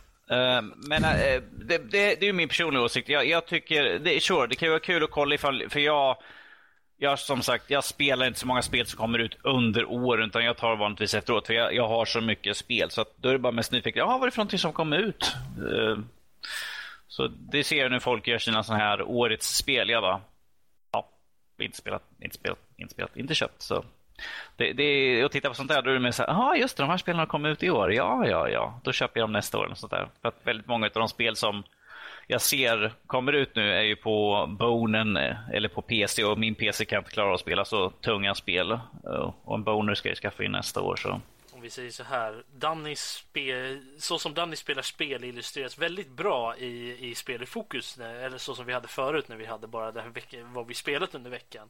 Och då Danny spelade samma spel i typ så fem veckor i rad. Han satt och spelade, ja, jag spelade Lego-spel. Vem hörde inte mig liksom, ja Danny vad du spelar den här veckan? Ja det var Dragon Age-serien den här. De bara, så. Tre månader i rad här nu. Ja, jo. Och nu har jag inte spelat det sedan dess så. Jo, men det är det jag säger. Det, det, Då är jag värsten då, måste jag säga. Alltså, CSGO. Helt ärligt eh, talat. Helt ärligt talat. så. Vi skulle kunna ha så här, Karl, vad har du spelat den här veckan? Och nämn inte CSGO, för då, då får du inte säga... Om du, tar, om du tar någonting annat än CSGO så säg ingenting. Då hörde vi inte Karl med i avsnittet. Uh, han kunde lika gärna inte ha varit där. Max, vad tycker du, vad, vad tycker du om sån här uh, Game Award? Behöver vi ha dem? Är de överskattade eller vad tycker du? Ja, de är väl vad de är. Tack. Ja, då fortsätter vi. Så kort och jag, koncist. Jag, jag har saknat dig Max. Det, vi vet att vi får, vi saknar dig här. Vi, vi behöver lite mer sånt där. Likgiltigt. de, de är som de är. De är, det, enda som, det enda som får ut ja. mer än en mening ur Max är alltså när vi spelar, pratar om fightingspel eller möjligtvis ett MMO eller Final Fantasy. Ja, det enda jag kollade på det. Jag kollade över listorna lite snabbt. Det var roligt det här Best Shooting Game att Splatoon vann den. Och man ser att under där har du Call of Duty och Destiny och Halo 5 och Star Wars Battlefront. Så Splatoon, det lilla glada, färgglada spelet från Nintendo vann den. Det tyckte jag var roligt. Jag skulle inte vilja riktigt klassificera det som en shooter heller, men ja, ja. Nej, men ändå så ja, ja. Och Best Fighting Game kollade jag på också. Det var liksom Mortal Kombat 10. Så här. Ja, men det kan jag förstå. Det var, liksom, det var lite mer mainstream. Och så hade de också Guilty Gear Xrd där inne och lite sånt där. Men de hade ju typ bara fyra där så det vet man. De hade ingen som ingen i juryn som faktiskt var high på fighting games. Att... Mm. Det, det är väl också ett litet problem egentligen. Är att vi, man måste ju få in folk som faktiskt vet vad de pratar om när det kommer till de olika spelen. Ja, du borde ju inte ha en generell jury från eh, gaming in general. Det, det bör du ju ha kanske för Game of the Year, men när det kommer till liksom vissa genrer så bör du ha en speciell jury som är jag menar, jag vet ju många, till exempel de som anordnar till exempel Evo för fightingspel. De borde ju sitta i juryn för Best Fighting Game eller liknande. Faktiskt sådana som är med och involverad i den scenen för att det är ju inte alla som är. Man kan inte sträcka sig över alla genrer. Och det finns ju väldigt många som håller på med mobilspel och sånt där som inte faktiskt spelar mycket eh, annat. Och då borde de sitta på den delen tycker jag. Mm. Ja, men det, det är ju ungefär som att ja, men, man kan ju inte sätta mig på en, på en jury angående fightingspel. För jag menar, jag kan ingenting om fightingspel. Du säger så här, jag har hört talas om det här spelet och folk säger att det är bra, men... Jag vet, jag vet vad en hadouken är. Ja. det, det är typ så långt som det går. Ja. Ja, nej. Personligen så tycker jag det är lite överskattat. Alltså, det, det är kul att, att man försöker få lite grann med att... eh, Det, jag tycker de, de, de, som jag, de som jag sett tidigare, ja. eh, de här som... De, försök att apa efter uh, filmindustrin. mm, jo, och plus att de, de, de andra som vi har sett, eh, jag, för, jag kommer inte ihåg när det var för några de, de som presenterar, de försöker jobbet, men publiken det är liksom så här, och här kommer ny, det är fantastiskt, de använder pris, de ser. Är det intressant? Är, är, det, är, det, är det bra? Jag har ingen aning. Man, man, man, Jag har varit lovad en macka. Jag är här för... ja, jo, jag får betalt för att sitta i den här stolen. Det, Gratis då- lunch va? När, när, när kommer lunchen? Så. Men det är det, jag tror att problemet där som sagt ligger i det att det var inte det spelet de skulle ha valt. Mm. Så att, jag, menar, jag tror att där ligger lite problemet när det kommer till sådana grejer. Jag menar, man, ser ju, man ser ju lite mer entusiasm när man, sitter, när man tittar på typ E3 och sådana grejer. När de kommer så här, åh nu är det en ny trailer för det här spelet. Alla bara, oh yeah! Det här har vi väntat på. För att de sitter i en Sony-konferens till exempel där de har suttit och väntat på ett nytt Sony-spel. Liksom. Eh, Nå- någonting från, från Playstation. Liksom, eller sånt där. Så att, eh, då, då vet man ju att man har folk där som verkligen, som verkligen är intresserade av det här. Snarare än när man sitter i en så här Game Award eller någonting. Där sitter så här, "Ah, jag har bara spelat Fallout 4 i år. Du menar ifall jag ska sitta så? Jag spelade, jag spelade Dragon Age. Det, det, det ska vara mer så här, jag sitter så här, andra spel? här är, här är liksom spelen för 2017. Jag sitter fortfarande så här. 2009 var fortfarande bra. Jag har fortfarande några spel kvar från det året som jag spelar. just nu. Mass Effect. eh, Mm, så- Vi, vi kanske ska runda av på den här lilla biten så vi, vi har nog sagt allt vad vi tycker och folk börjar trötta höra om, höra om Gaming Award. Speciellt om vi inte har någonting riktigt konkret utan bara beklagar sig lite grann. It sucks. Get over it. Alltså jag, jag hoppas på att det kan bli bättre för att uh, spelindustri, vi behöver någonting som, som visar eh, för de spel vi tycker om och de som faktiskt står bakom spelen. Men att problemet är bara några personer som syns. Man ser inte ett helt team utan det är bara en representant. Men då behöver man ju någonting mer gemensamt i så fall. Lite så, alltså mer som typ E3 eller någonting där alla faktiskt samlas och verkligen är del av det då. Snarare än att en person bara säger du, jag ska ha en Game Awards. Och, och som vanligt, Kojima fick inte vara där. Men med det, det så går vi vidare och vi kommer nu gå över till veckans diskussion. Och då tänker jag bara göra en sån här liten sak och se ifall vi har någon som uh, är, se ifall han faktiskt är närvarande. Hallå? Hallå? Hallå Fredrik, jag tar och drar in dig här. Jag, fan, jag satt här och lyssnade och då hörde jag dig prata samtidigt. Du får, inte, du får inte vara med på Skype dock. eh, För jag Nej, det gör inget, för jag det, det har jag inte igång. bild också. Nu har Fredrik kommit hem och jag, har suttit, jag har suttit och pratat lite grann vid sidan av här så att jag visste att han skulle komma hem och jag vill ha med honom på veckans diskussion här nu. För att Jag lyssnade ju, det var jätteskönt trodde att bara du kunde lyssna. komma undan. Nej, nej, nej. Vi kom och drog dig tillbaka. Nej, nej, nej. Även Fredrik ska med. Vänta, har vi veckans delnamn. Även Fredrik ska Men vara eh, med. tack för mig, ha det kul, hej då! Så. Hej Max! Ja. Tja! Hur är läget? Ja, det är bra, är det själv? Jo, det är bra. Ja, Tuffa bra, på. bra. Va? Okej Fredrik, nu får du berätta här för, för våra lyssnare. Vad, vad, vad har varit så viktigt att du var tvungen att hoppa över podden? Eller ja, lite grann i alla fall. Eh, min dotter hade en sån jävla disco-grej i moj så jag var tvungen att hämta den. Nu ska de, han, Fredrik sa att jag ska visa hur du ska göra. Jag bara, nej men du kan väl gå hem, sa jag till henne. Nej, jag var tvungen att hämta den. Jag kände där att det kanske är Dessa lite barn, på... dagens ungdom. Mm. Säger jag var ung då fick man gå genom fem mil hög snö. Ja, när jag var ung så var det bara tre Fram mil hög snö. tillbaka. När jag, Jag, var ung jag, jag, fanns jag, nu, wow, wow, wow, nu känner jag som Elsa att vi tar och skippar alla de här roliga, det När roliga jag var samtalsämnena. ung så Nej, fanns inte snö. innan, när jag var ung så hade vi inte ens luft. Men vi går vidare till veckans diskussion kanske. För det jag drog in dig för nu, här lille herr Olsson. Yeah, um, mm, du kan mm, hur mycket du vill för du får vara med ändå. Yes, veckans diskussion. Spelen som ändrade spellandskapet. Spelen som fick oss att ändra uppfattning om spelmediumet individuellt och framförallt branschen i sig. Vilka var landstingsvinningar in, inom teknik, fysik, gameplay och story? Är det någon som har någonting de vill säga, något spel som de kände liksom utvecklade spelindustrin eller hur vi själva såg på spel som ett medium? Donkey Kong. Donkey Kong. Jag tänkte, jag tänkte säga Pong för det var en banbrytande där ju. Men, Ja. Säger du. CSGO eller Counter-Strike Nej, så... nej då. Jag tänkte faktiskt säga Halo. Halo. Jag säga Halo. Halo 1. För vad de gjorde var att de adapterade FPS till konsol. Eh, och det var ju liksom inte så jävla stort innan dess. Alltså, dels med det här med aim assist-grejerna som gjorde det möjligt att sikta någorlunda ordentligt med en, med en spelkontroll. Och sen det här med regenerating health och två vapensystem där man bara får bära två vapen och måste kasta ett om man vill ha ett annat och sådär. Det var en sån sak som Halo Combat Evolved introducerade. Eh, så det, där har vi liksom lite, lite mer så banbrytande grejer. Liksom. Det var ju väldigt viktigt ändå med tanke på att, eh, jag menar, som du sa, det, konsoler och FPS gick ju inte riktigt hand i hand. Visst, du hade Goldeneye ett par år innan. Ehm, Du hade Goldeneye, du hade Medal of Honor, men de var liksom så här, inte riktigt, inte riktigt Nej. där ännu. Inte, men det var så riktigt det- så här kom- stort mainstream och riktigt, eh, ja det Ja. kom på kartan verkligen med Halo. det, det lyckades ju, Microsoft lyckades ju verkligen där, för då, det, Halo blev ju deras killer-app till första Xboxen. Då. Så det Innan vi får in massa mail nu som säger att ja, men det här spelet gjorde ju faktiskt eh, Regenerating Health och alla såna där grejer först, innan Halo. Så kan vi ju faktiskt bara säga det att ja, det finns ju säkert andra spel som gjorde det innan, men att Halo gjorde det bäst. Det var de, var de som fick det faktiskt att också, funka bra tillsammans med allting annat och faktiskt gjorde, satte FPS på konsolmarknaden så att säga. Precis. Eh, och det, är- det är det jag har att komma med till bordet.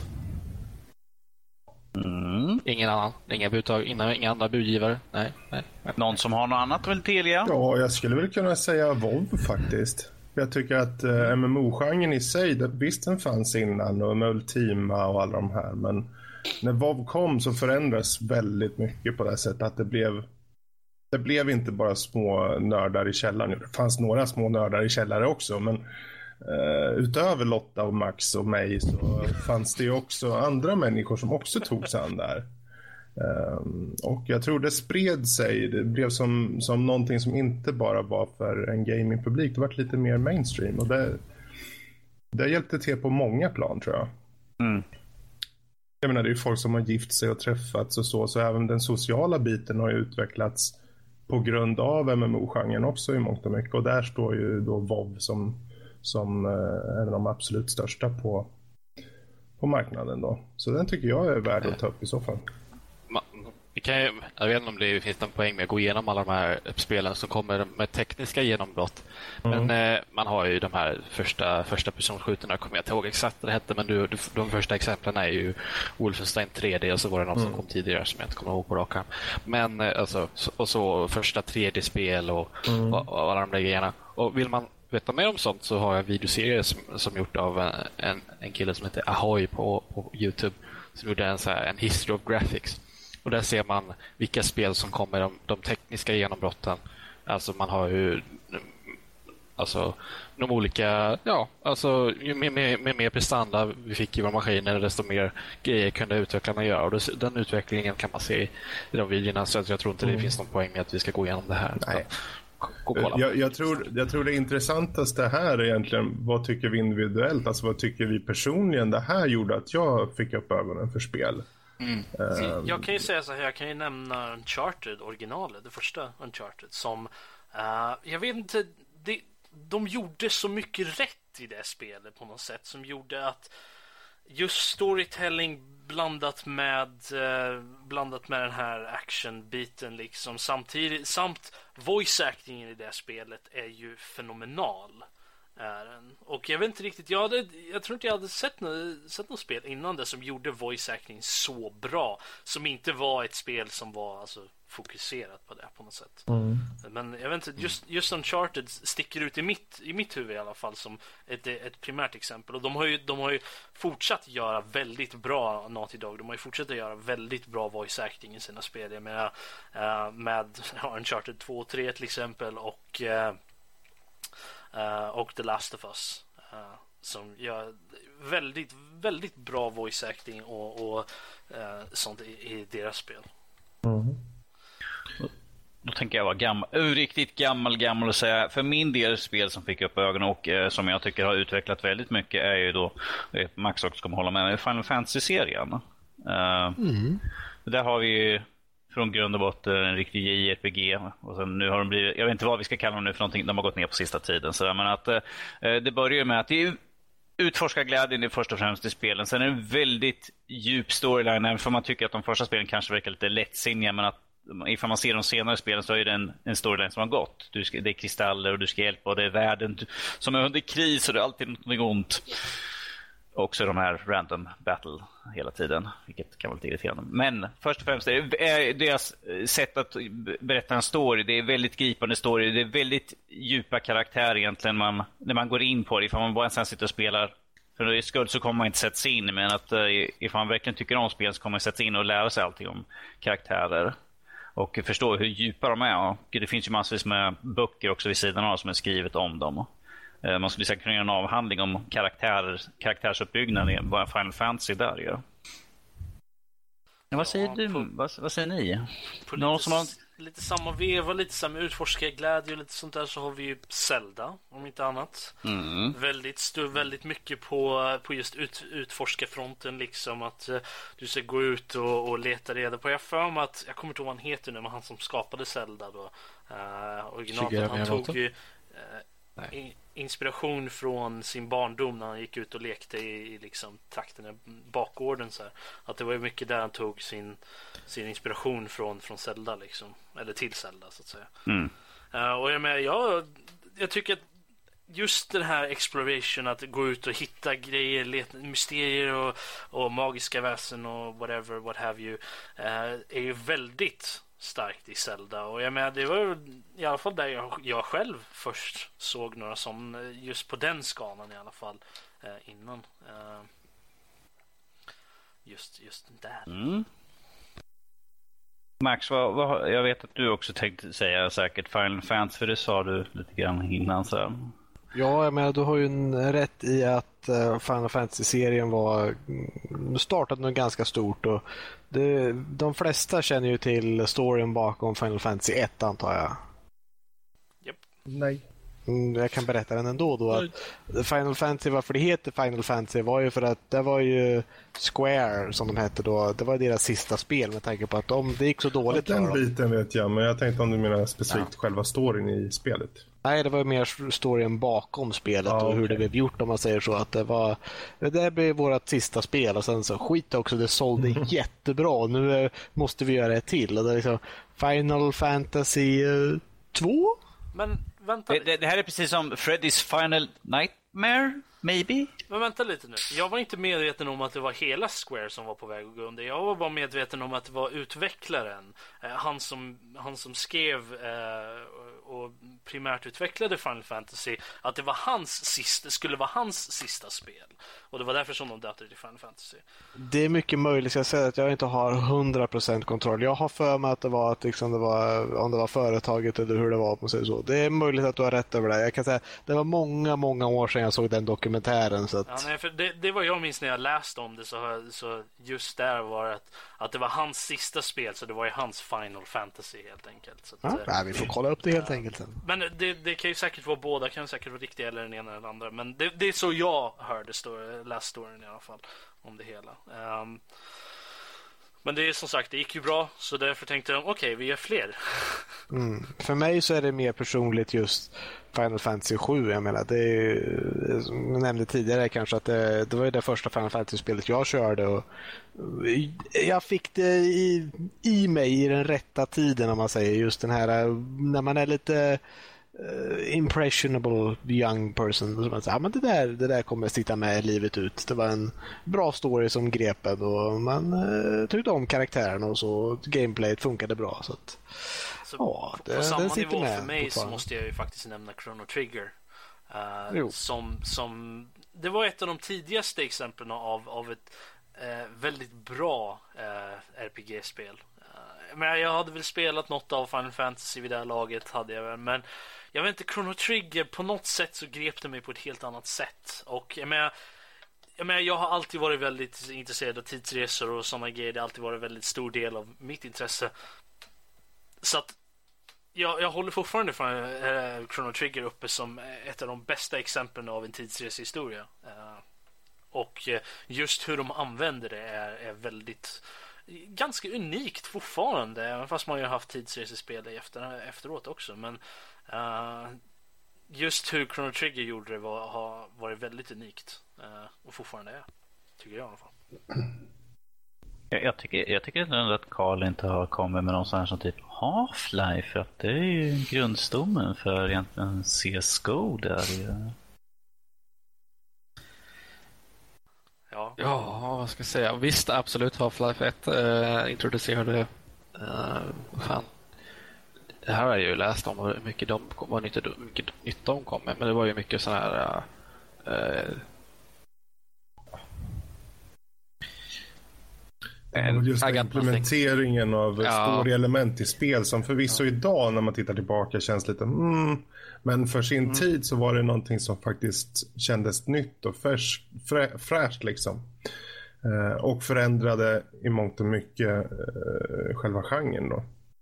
Mm. Eh, och sen tvåan har vi väldigt mycket på den tekniska biten. De kommer ju med mm. bit, bitmapping till exempel. Att du kan få en platt yta att se ut som det är liksom en 3D-yta och sånt där. Som precis, de hade. De hade ju, de, i sig då. Precis, för de hade ju det där demot de visar upp vilket underlättade så mycket spel. Att du mm. mindre kraft fast du kunde få det se mycket, ett större djup i själva designen på mm. banor och sånt ju. Det var ju ganska stort på när det kom ju. Nu mm. tittar folk tillbaka ja. tittar folk och bara, det där är väl ingenting. Men att när det kom, det var ju en väldigt stor sak i sig. Precis. Ehm, jag, jag, tänkte på, det finns två genrer som jag tycker har förändrat hur man ser på spel, spelkonsoler och så. Dels är det, trot eller ej, sportspel. För eh, i början på 90-talet, där runt 93, när typ NHL och Fifa kom. Innan så har det gjorts, det har gjorts mycket sportspel. Jag menar, Icehockey till Nintendo så fanns ju såklart. Men i och med NHL och Fifa-serien så, så blev det någonting som på något sätt fanns i varje persons vardagsrum liksom, på ett helt annat sätt. Så jag tror att där fick många casual-personer, vanliga inom eh, mugglare, vad man ska säga, faktiskt ta upp spelkonsolen och spela en kvart, 20 minuter en match. Och eh, där får man också osökt att hoppa in på något som jag vet eh, kanske ligger lite eh, Max eh, nära. Eh, fightingspelen som kom med Super Street Fighter 2 framförallt tyckte jag i alla fall, för jag kommer ihåg då var det, jag vet inte när den kom, säg att den kom runt 93, 94, jag vet inte, men i början på 90-talet. Och eh, man hyrde Nintendo bara för att man ville lira det spelet. Man ville lira Street Fighter mot varandra. Mm. Och bara det gjorde att det förändrades i mångt och mycket. Och det var ju också en, ett, ett, en speltyp som förvisso hade funnits innan, liksom, särskilt i arkadhallar och så. Men med det spelet så fanns det verkligen, nu kan man sitta hemma och lira med sina kompisar och det var så enkelt och tillsammans med sportspelen så förändrade det också mycket tycker jag. Jo, men det är ju ett av de... Jag menar, mm. även folk som inte spelar mycket fightingspel. Street Fighter 2 är ju något mm. som folk från den generationen, från den tiden, har ofta spelat. Så ja. det, var ju, det drog ut fightingspel lite mer till mainstreamen, men sen försvann det ju tillbaka igen ganska fort. Mm.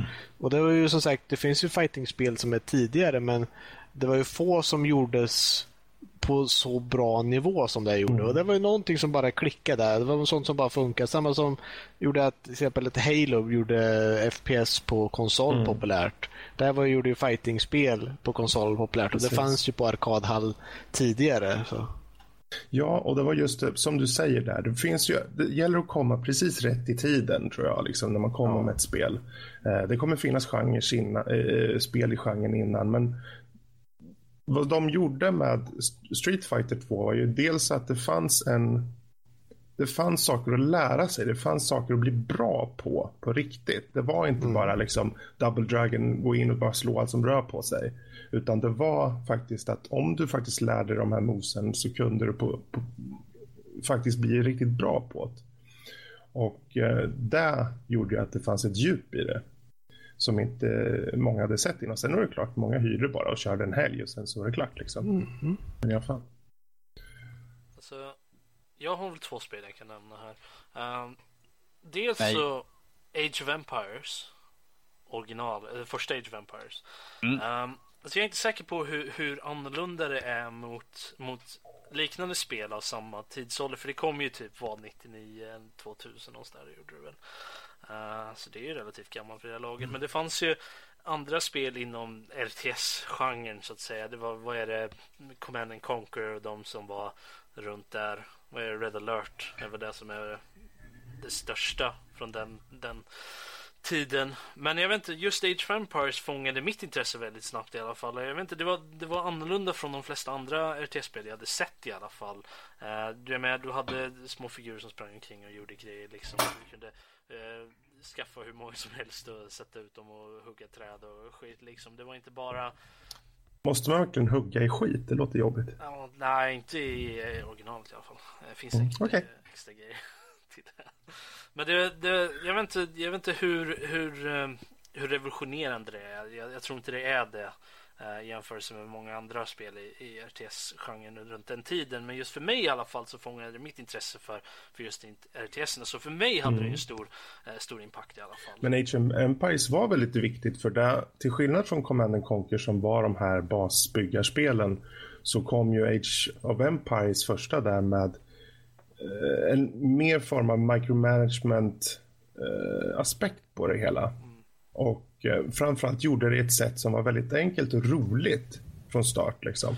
och hade gick... ådror av, av Civilization men samtidigt RTS liksom. Men sen, sen, hade man ju olika åldrar liksom och sånt där som man gick igenom. Man började ju i Stone Age har jag för mig. Mm. Uh, och sen gick man fram, man kom ju upp till, jag tror det var Imperial Age var, var sista man kunde nå. Och jag menar, bara den grejen, man gick igenom olika grejer. Så det var, inte, det var inte bara det att man uppgraderade sina units och alla sådana grejer. Utan du uppgraderade ju hela civilisationen. Liksom. Alla grejer ja. vart ju bättre när du uppgraderade din mainbas så att säga. Precis. Men, jag, jag, tyckte det, jag tyckte det var väldigt, eh, väldigt nice när jag först spelade demot. Någonstans 2000 tror jag. Um, så det var väldigt nice. Andra spel jag hade. Det är nog ingen som, eh, förutom jag, som, som någonsin Ja, det finns väl några av, av de gamla eh, folket från, från P-klicka-genren. Men det eh, förvånansvärt nog så är det inte något av de gamla spelen utan det heter det är Runaway, uh, a road adventure. Jag har nämnt det förut på podcasten i, i samband med uh, mm. uh, Big New Thing eller vad den, vad den hette spelet. men det, det är ett spel av Pendulo Studios. Det var det var det första peka-klicka-spelet jag spelade av den nya generationen så att säga. De, de mer moderna eh, peka-klicka-spelen. Det var det som faktiskt fick mig att inse att, att, eh, att peka-klicka-genren fortfarande finns. Den ligger liksom fortfarande här. Det finns utvecklare som fortfarande gör de här spelen. Uh, och jag, med, jag älskade ju Monkey Island och, och uh, alla de där spelen. Så att, uh, det var väldigt nice och, och upplyftande, upplyftande på något sätt. Och, och, och se att det fortfarande gjordes sådana spel. Uh, så jag känner att på det sättet så var det i alla fall viktigt för min del att, jag, att, att spela det spelet. Att, mm. och jag vet inte hur, hur viktigt det var för, and, för andra människor, men det var, det var ett av de första peka-klicka-spelen som jag sett i alla fall som använde cell shading uh, och så. Så det, det, det, visade ju att, att, att det går att göra så i, i peka-klicka-spel också. Mm. Ja, innan vi låter Danny runda av, jag tänkte bara slänga in Minecraft faktiskt för att jag tycker det förändrade Alltså det här med en hel våg med crafting-spel som kommit nu i efterhand. Det är ser- egentligen två grejer som det har gjort. Det har ju både gjort crafting-spelen och egentligen den här businessmodellen av att eh, liksom, utveckla, liksom, ge folk jättetidig access och utveckla det medan, liksom, låta folk spela det medan man utvecklar det. Hela Exakt. early access-grejen kom ju Precis, den var ju också ganska stor där. Så alla survival och eh, ja, crafting-spel.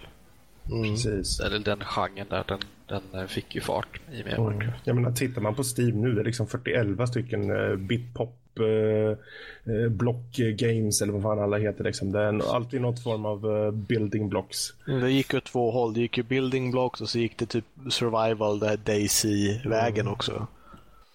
Ja, för det, det, jag vet inte, det, det är ju någonting som, som fortfarande håller ganska starkt ändå. eh, Minecraft. Mm. Att, eh, Ja, Minecraft i sig. Den, den, den första mycket- hypen har ju dött lite grann, men eh, Minecraft finns ju kvar. Alltså det är ju starkt Så fortfarande. Minecraft är ju så, så eh, ska man säga, versatile. Men det används ju till så Ja. mycket grejer. Folk använder det ju, det används ju i skolan nu till och med för att, för att eh, det finns ju några skolor i alla fall så vet jag som, som använder det som ett, eh, som ett läroverktyg. Ett utvecklingsmedel. Ja, så att, eh, det är väldigt intressant. Nog för att jag personligen känner att Minecraft har hållits till liv väldigt mycket av modding-scenen, men Man kan, man kan lära sig typ binär algebra i Minecraft. Det är ju lite roligt. Sånt där med, med de här redstone-grejerna man kan göra. Ja, Mm. Ja, vi kanske ska runda av det, men jag tycker fortfarande att spel som ändrar spellandskapet är Pong. Men det, det, Magnavox Odyssey 1. Första spelkonsolen. He, första hemmaspelkonsolen. Yes, precis. Men då rundar vi av veckans diskussion och vi har fått sagt vad vi tycker och lite till och även slängt in Fredrik så där. Han var inte riktigt beredd på det, den, den spjuden. Nej. Du kan gå nu Fredrik. Ja, ska du kasta bort den nu så? Du behöver inte Ska, längre. ska jag kicka honom rakt upp och ner sådär? Nej, jag ska- Banna han honom. servern. Banna honom, jag bannar Så honom. att han vet han inte kan hoppa in i podcasten hur som helst bara. Ja, jo, nej, jag ska inte vara så elaka. Vi går över till vi, vi, vi går över till vi går vidare till övriga nördämnen här nu och jag vet att eh, ja, Robert och eh, säkert Karl också vill ju här prata om. Eh, Vi kan ju ta först och börja med Samurai Jack. Ja, För vi, för jag, fantastiskt. Eh, Robert sa det här och Karl lade, Karl lade upp en litet kort klipp eh, på, på våran kanal. ja. Eh, ja, i våra lilla... I våran, i våran lilla Det- egna grupp. Ja. Egna grupp, ja. Eh, Adult Swim har släppt en liten teaser. eh, Som bara helt enkelt säger att det kommer komma, eh, Samurai Jack kommer komma tillbaka 2016. eh, Gjort av Adult Swim. Mm. Vilket är trevligt. Alltså, jag älskade Samurai Jack när jag kollade på det jag var liten. Och kollat på det nyligen också. Och det håller fortfarande starkt. Liksom, så så det, det är bara spännande att se vad de tänker hitta på med skiten. Kolla på min vet. Samurai Jack är det Samuel L. Jackson. Samurai Jack, för de som inte vet vad det är för något, var en Cartoon Network-serie som gick, vad var det, 2001 tror jag. Den började gå. Det, det är ju han, eh, vad heter han? Han som gjorde Dexter's Laboratory och... och Okej, det jag tänkte på var Afro Samurai, sorry. Helt annorlunda. Nej, det är inte samma sak. Eh, nej, men det, det är han, det är han, vad heter han? Heter han inte Gregory någonting eller något sånt där? Han som Ja, gjorde- det är precis. Men, Ja, eh, han, han, eh, han har Dexter's gjort den här serien och det, det, det är hans stil, är det, märks. Eh, men Just det, Gregory någonting. Okej, då vet vi. Ja, men vad fan, han gjorde Clone Wars också och, och whatever.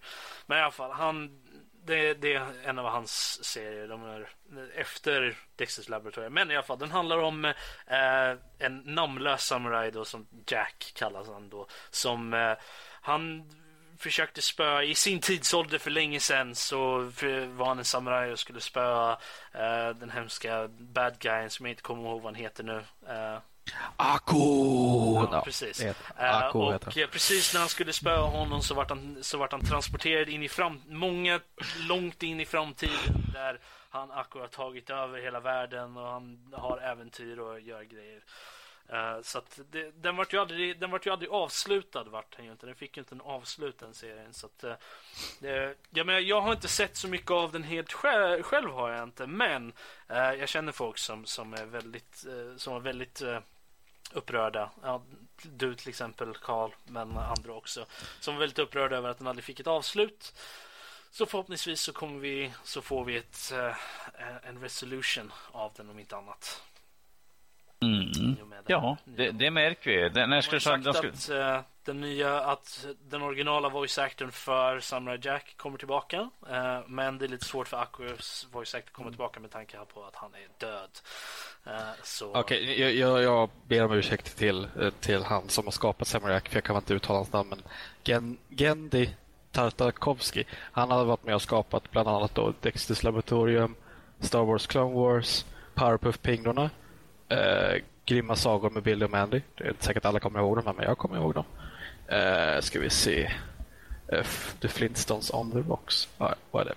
Så att, eh, vad gäller eh, han, skaparen bakom originalserien då, han, han har ju mycket och stor sådär, vad heter det? Bibliografi. Ja. Men jag, jag rekommenderar... Speciell stil har han ju om inte annat. Filmografi, så heter det. Ja, eh, det är lite intressant faktiskt vad gäller originalserien för den följer inte en sån här treaktsstruktur som man brukar se eh, vad gäller film och serie utan den har en tvåaktsstruktur där man ett, ett avsnitt börjar med att, att Jack finner sig i någon slags unik miljö och liksom de bara liksom sätter scenen och atmosfären. Och sen så är det andra hälften, hälften av, av avsnittet någon slags stor fight-scen bara.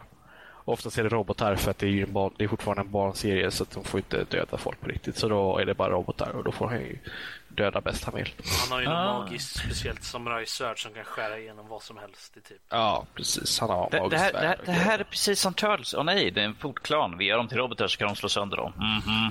Ja, precis. Det, här, det, här, det, här, det här är Darkwing Duck. Vi tar, vi tar ner scenen för att den börjar bli för våldsam.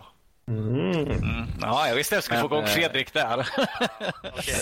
I, innan, vi, innan sånt där händer. Vi är alla intresserade. Den kommer tillbaka, vad var det, 2016 någon gång där. Ja, precis. så att vi får hålla ett öga. Vi kommer väl rapportera mer som det framskrider. Mm. Och, och här ganska nyligen så, visar, så kom de ut med trailer 2 för Dawn of Justice. Och jag vet att Snabbt det var... nu. Okej, okej, okej. okej. Jag, säger du bara, inte vänta, vänta, vänta. trailern? Jag säger så här, jag har inte sett den, så den som spoilar den här kommer jag komma över alla och lönnmörda långsamt. långsamt. Okej, okej. Har du inte sett trailern, gör inte det. Nej, Bra. det är för så mycket förstod jag utav den ni skrev. Men förklara lite vidare. Ja. Den visar alldeles för mycket. Punkt. Hela, alltså jag kände det direkt när jag hade sett trailern var det att okej, jag behöver inte se filmen nu för jag har sett alla viktiga punkter. Det, det är lite det. Alltså jag kommer ju, så, jag kommer ju såklart gå och se, se filmen antingen på bio eller i efterhand. Men eh, så det är, det är en film som ligger på min lista över att se fortfarande. Men ja, den spoilar alldeles för mycket grejer. Uh, det Ja, det är coola scener. Ja, det är bra, det är intressant dialog eller rolig dialog som de har med, liksom sådana grejer. Men nej! Ta en liksom en, en, ett kapitel ur Star Wars-trailernas bok här hur man gör trailers. Sluta slänga in alla story-element ni kan.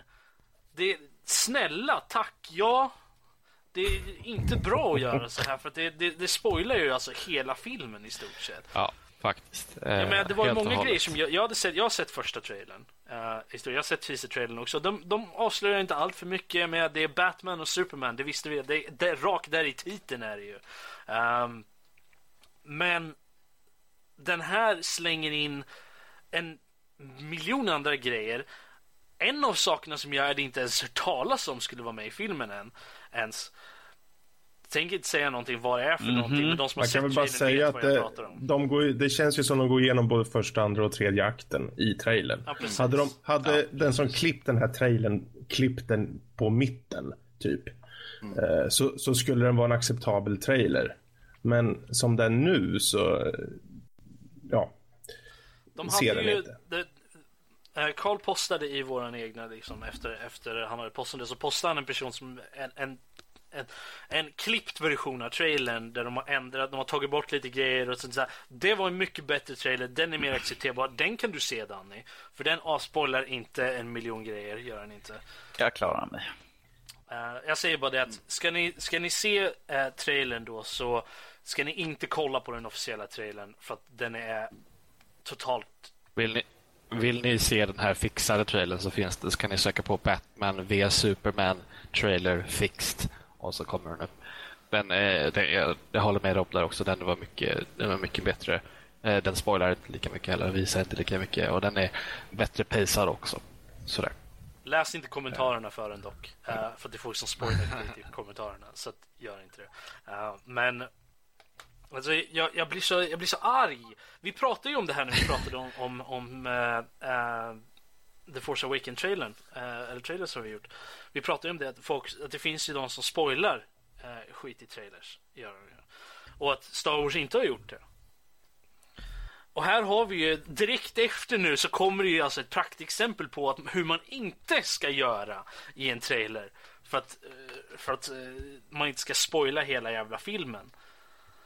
Och ja, jag, jag är medveten om att det finns säkert, det är ju säkert det var en två timmars film minst. Säkert. Och det är ju mycket mer än bara det som syns i trailern, ja. Men de har ju spoilat eh, eh många så här key-grejer i så här, nyckelsaker i, från filmen nu. Mm. Nej. Ja. Eh, Slutkontentan, vi tycker inte om det. Moving on. Nej, totalt värdelöst. Titta inte på den. Vi tar upp den. Nu, du vet, nu har vi bara dragit uppmärksamheten. Folk bara, nu måste de gå och kolla på och se vad de pratar om. Vi tog upp det som en nyhet om att vi inte tycker om den och vi sa ingenting om den i princip. Så uh, vi skulle kunna klippa hela den här biten nu. Ja, alltså, själva grejen är det jag, jag, jag, för min, vad jag säger här är, det är alltså cautionary. Alltså, titta inte på den här trailern för ni kommer spoila. Eh, vill ni inte veta av sådana spoilers där, där, men ändå se trailern så kolla då på den andra fixed trailern i så fall. För den går att kolla på utan att man får en, en massiva spoilers för filmen. Uh, säger vi sådär ett halvår innan filmen börjar, kommer, uh, antar jag. Men uh, jag vet inte, när börjar den gå? Uh, någon som vet? Inte i mars den någon gång, eller? För lång tid kvar. Ja, nej, men så att, så att hade ni tänkt kolla på trailern om ni inte har gjort det redan, gör inte det för ni kommer få spoilers. Jag ångrar starkt att jag har sett den här trailern redan. Men är det så att ni verkligen vill se trailers i alla fall för den här, kolla på, på Fixed trailern som Carl nämnde. Uh, för den är, den är mycket bättre. Ja, om man inte bryr sig, kolla vanliga trailern. Ja, bryr man sig inte så det är Nej, precis. It's your, it's your loss. Ja. Yes, det var det vi hade tänkt att säga. Eh, jag glömde ju ta upp det här på spelnyheter, men jag tycker det var i alla fall kul med att eh, vi får, kommer få ett Psychonauts 2. Eh, och att det kommer bli finansierat via Kickstarter. Double Fine som kommer göra. Just. I, igen. Tycker jag rätt, tycker jag är rätt kul. Det, det är ju sådana här kultstatusspel. Väldigt många som inte spelar som inte har någon aning. För Robert hade ju ingen riktig koll på vad det var för något vet jag när de pratade om. Och Karl då. Eh, men att eh, för de som har, har är lite äldre eller tycker om den här typen av spel så vet man vad det är och då ser man säkert fram emot det. Den här blandningen av äventyr, eh, lite, lite av känslan från pk klicka-spelen liksom och så. Så det, det, det, är ett spel som, som många håller som väldigt hög kultstatus på. Jag har hört talas om det, ingen mm, okay. vad det är för något. Att... Ja, Karl? De som har spelat Psychonauts 1 är säkert jätteexalterade över att eh, Psychonauts 2 ska komma ut. Bla, bla, bla. Eh, jag vill bara höja ett varningens finger då. Eh, det är varför man inte borde donera till eller ge pengar till Double Fines eh, Psychonauts 2 crowdfunding grej. och det är för att eh, historiskt sett så är inte han, vad heter han som ligger bakom? Randy Pitchford. Precis, han är historiskt sett inte bra på att hantera pengar. Speciellt om man kollar på typ Broken Age eh, spelet. Eh, de, de frågade om, om en miljon och sånt där och de bara, liksom, eh, bara gick, klev över det målet med, med många miljoner mer. Men eh, de, fick, de var tvungna, ändå tvungna att bryta upp spelet i två delar för att kunna få in mer pengar för att, att utveckla nästa del. Och sen nästa del var dessutom bara massa jävla... Eh, så här, man bara gå tillbaka genom samma miljöer och lösa massa jävla konstiga, tråkiga pussel. Liksom. Heter det inte Tim Schafer? Bara... Ja, just det. Tim Schafer. Jag, tänkte, jag tänkte på andra. Jag tänkte ja. på... Det är väl Duke Nukem-snubben? Ja. Pitchford. Ah, ja, whatever. Ja. Gearbox. Tim Schafer. Gearbox. Ja. Ja. Uh, ja. Så ett varningens finger bara. bara. Visst, det är era pengar, ni gör vad ni vill. Men historiskt sett så har Tim Schafer inte varit bra att hantera pengar. Jag bara säger det. Jag har aldrig hört förut faktiskt. Så Tim Schafer var ju han som gjorde Karl kommer inte ta ljudet. Fandango var ju Tim Schafer. Han var ju med och gjorde... Ja, ja alltså jag säger inte att han är en dålig spelutvecklare på något sätt. Eller sådär, eller dålig. Nej, jag, jag har hört samma sak också. Så, ja. Och där har man fått också det. bekräftat i många olika medium. Om, eh, särskilt eh, vad var det för Var det Broken Age? Var det inte det? Ja, det det var blev ju Broken Kickstarter och den som var en av de Ja. stora snackisen. Men men. De, de kanske fått någon bra som sköter om det. Yes. Eh, ja, man kan ju hoppas. Man kan ju alltid hoppas. Yes. Och vi har väl ingenting mer nu att prata om direkt sådär eller något sånt. Eh, Yeah, jag får gå och lägga mig. Ja, därför ska vi ta ett, ett maraton och prata om vad vi tycker bäst om Max här i fyra timmar. Så får man inte göra. Vi ser snart hur han sticker ifrån. Pop, aldrig! Och så han borta. Jag lämnar min katt åt där. Ja, ja, jag, jag skulle inte vara förvånad direkt. Sådär, ja. Vad säger du Max? Så, ja. Han sätter micken på katten. och- Allt man hör är på andra änden sådär. Katten ligger och spinner. Det är bra sagt Max. Precis. Men nu är vi ju ändå klar, avklarade med övriga nördämnen. Vi har ingenting mer där och då får jag sätta mig och göra den obligatoriska läsningen på det som jag har på den lilla listan här nu. Uh, så nu när övriga nördämnen är avklarat så närmar vi oss Burp, hör vi där på andra sidan någonstans, någons mage. Så nu är slut på detta avsnitt. Men först vill vi nämna att om ni vill ha mer av Nördliv, ute det som finns på er poddapp eller dator, så kan ni ta in på vår hemsida Nordlivpodcast.se. Där kan ni läsa recensioner, spel och filmtips, animetips, krönikor och annat nördrelaterat. Allt som ni kan tänkas vilja läsa. Ifall vi, det kommer mer saker, det arbetas hela tiden på någonting. Carl kan skriva lite grann tycker vi. Och Robert också.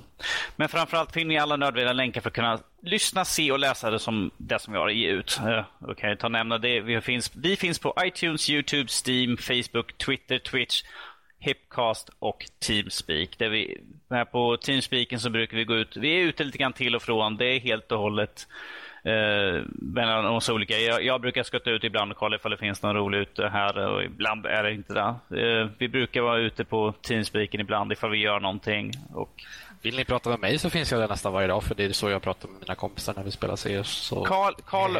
Carl är inne på sin, han har ju sin CSGO-kanal där han brukar ha sina kompisar de sitter och har, har, det kul och mördar någonting långsamt med en kniv. Jag är aldrig där. Robert är alltid där. Uh, utöver så kan ni gilla och prenumerera på vår, podcast via iTunes, Youtube och Twitch.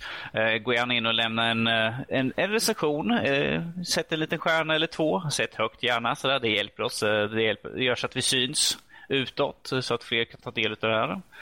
Eh, och Ni kan även prenumerera oss på vår sida. Då får ni alla nyheter, artiklar och krönikor direkt i er inbox.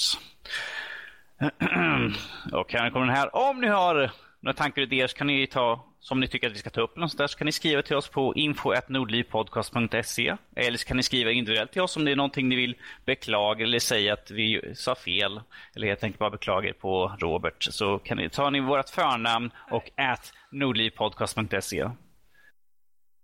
Det är rätt bra. Yes. Har jag, har jag glömt någonting nu? Nästa veckas diskussion. Yes, ja, nästa veckas diskussion är Är förbeställningar en bra eller dålig sak för gamers? Nästa veckas diskussion Är förbeställningar en bra eller dålig sak för gamers? Det kan bli, jag tror att det kan bli en väldigt eh, intressant diskussion faktiskt. Eh, jag vet att vi, har, vi står alla på olika alla olika fot där. Karl ser lite skeptisk ut. Han, han ser ut som att han bara, jag har mycket att säga på det här ämnet. Max kommer du tro. Du sitter och var med för det här. Ut. Max ser trött ut. Han bara, jag bryr mig inte ifall jag är med. Jag, jag kommer skicka Lotta hit istället. Ja, där somnade han. Eh, Men eh, utöver det så får vi tacka för oss för den här veckan och vi syns nästa vecka. Och eh, jag får säga nu i förebyggande syfte, eller för er som lyssnar på söndagen, så glad andra advent. Säger du hej då allihopa. Hej då! Hej! Hello. Hello.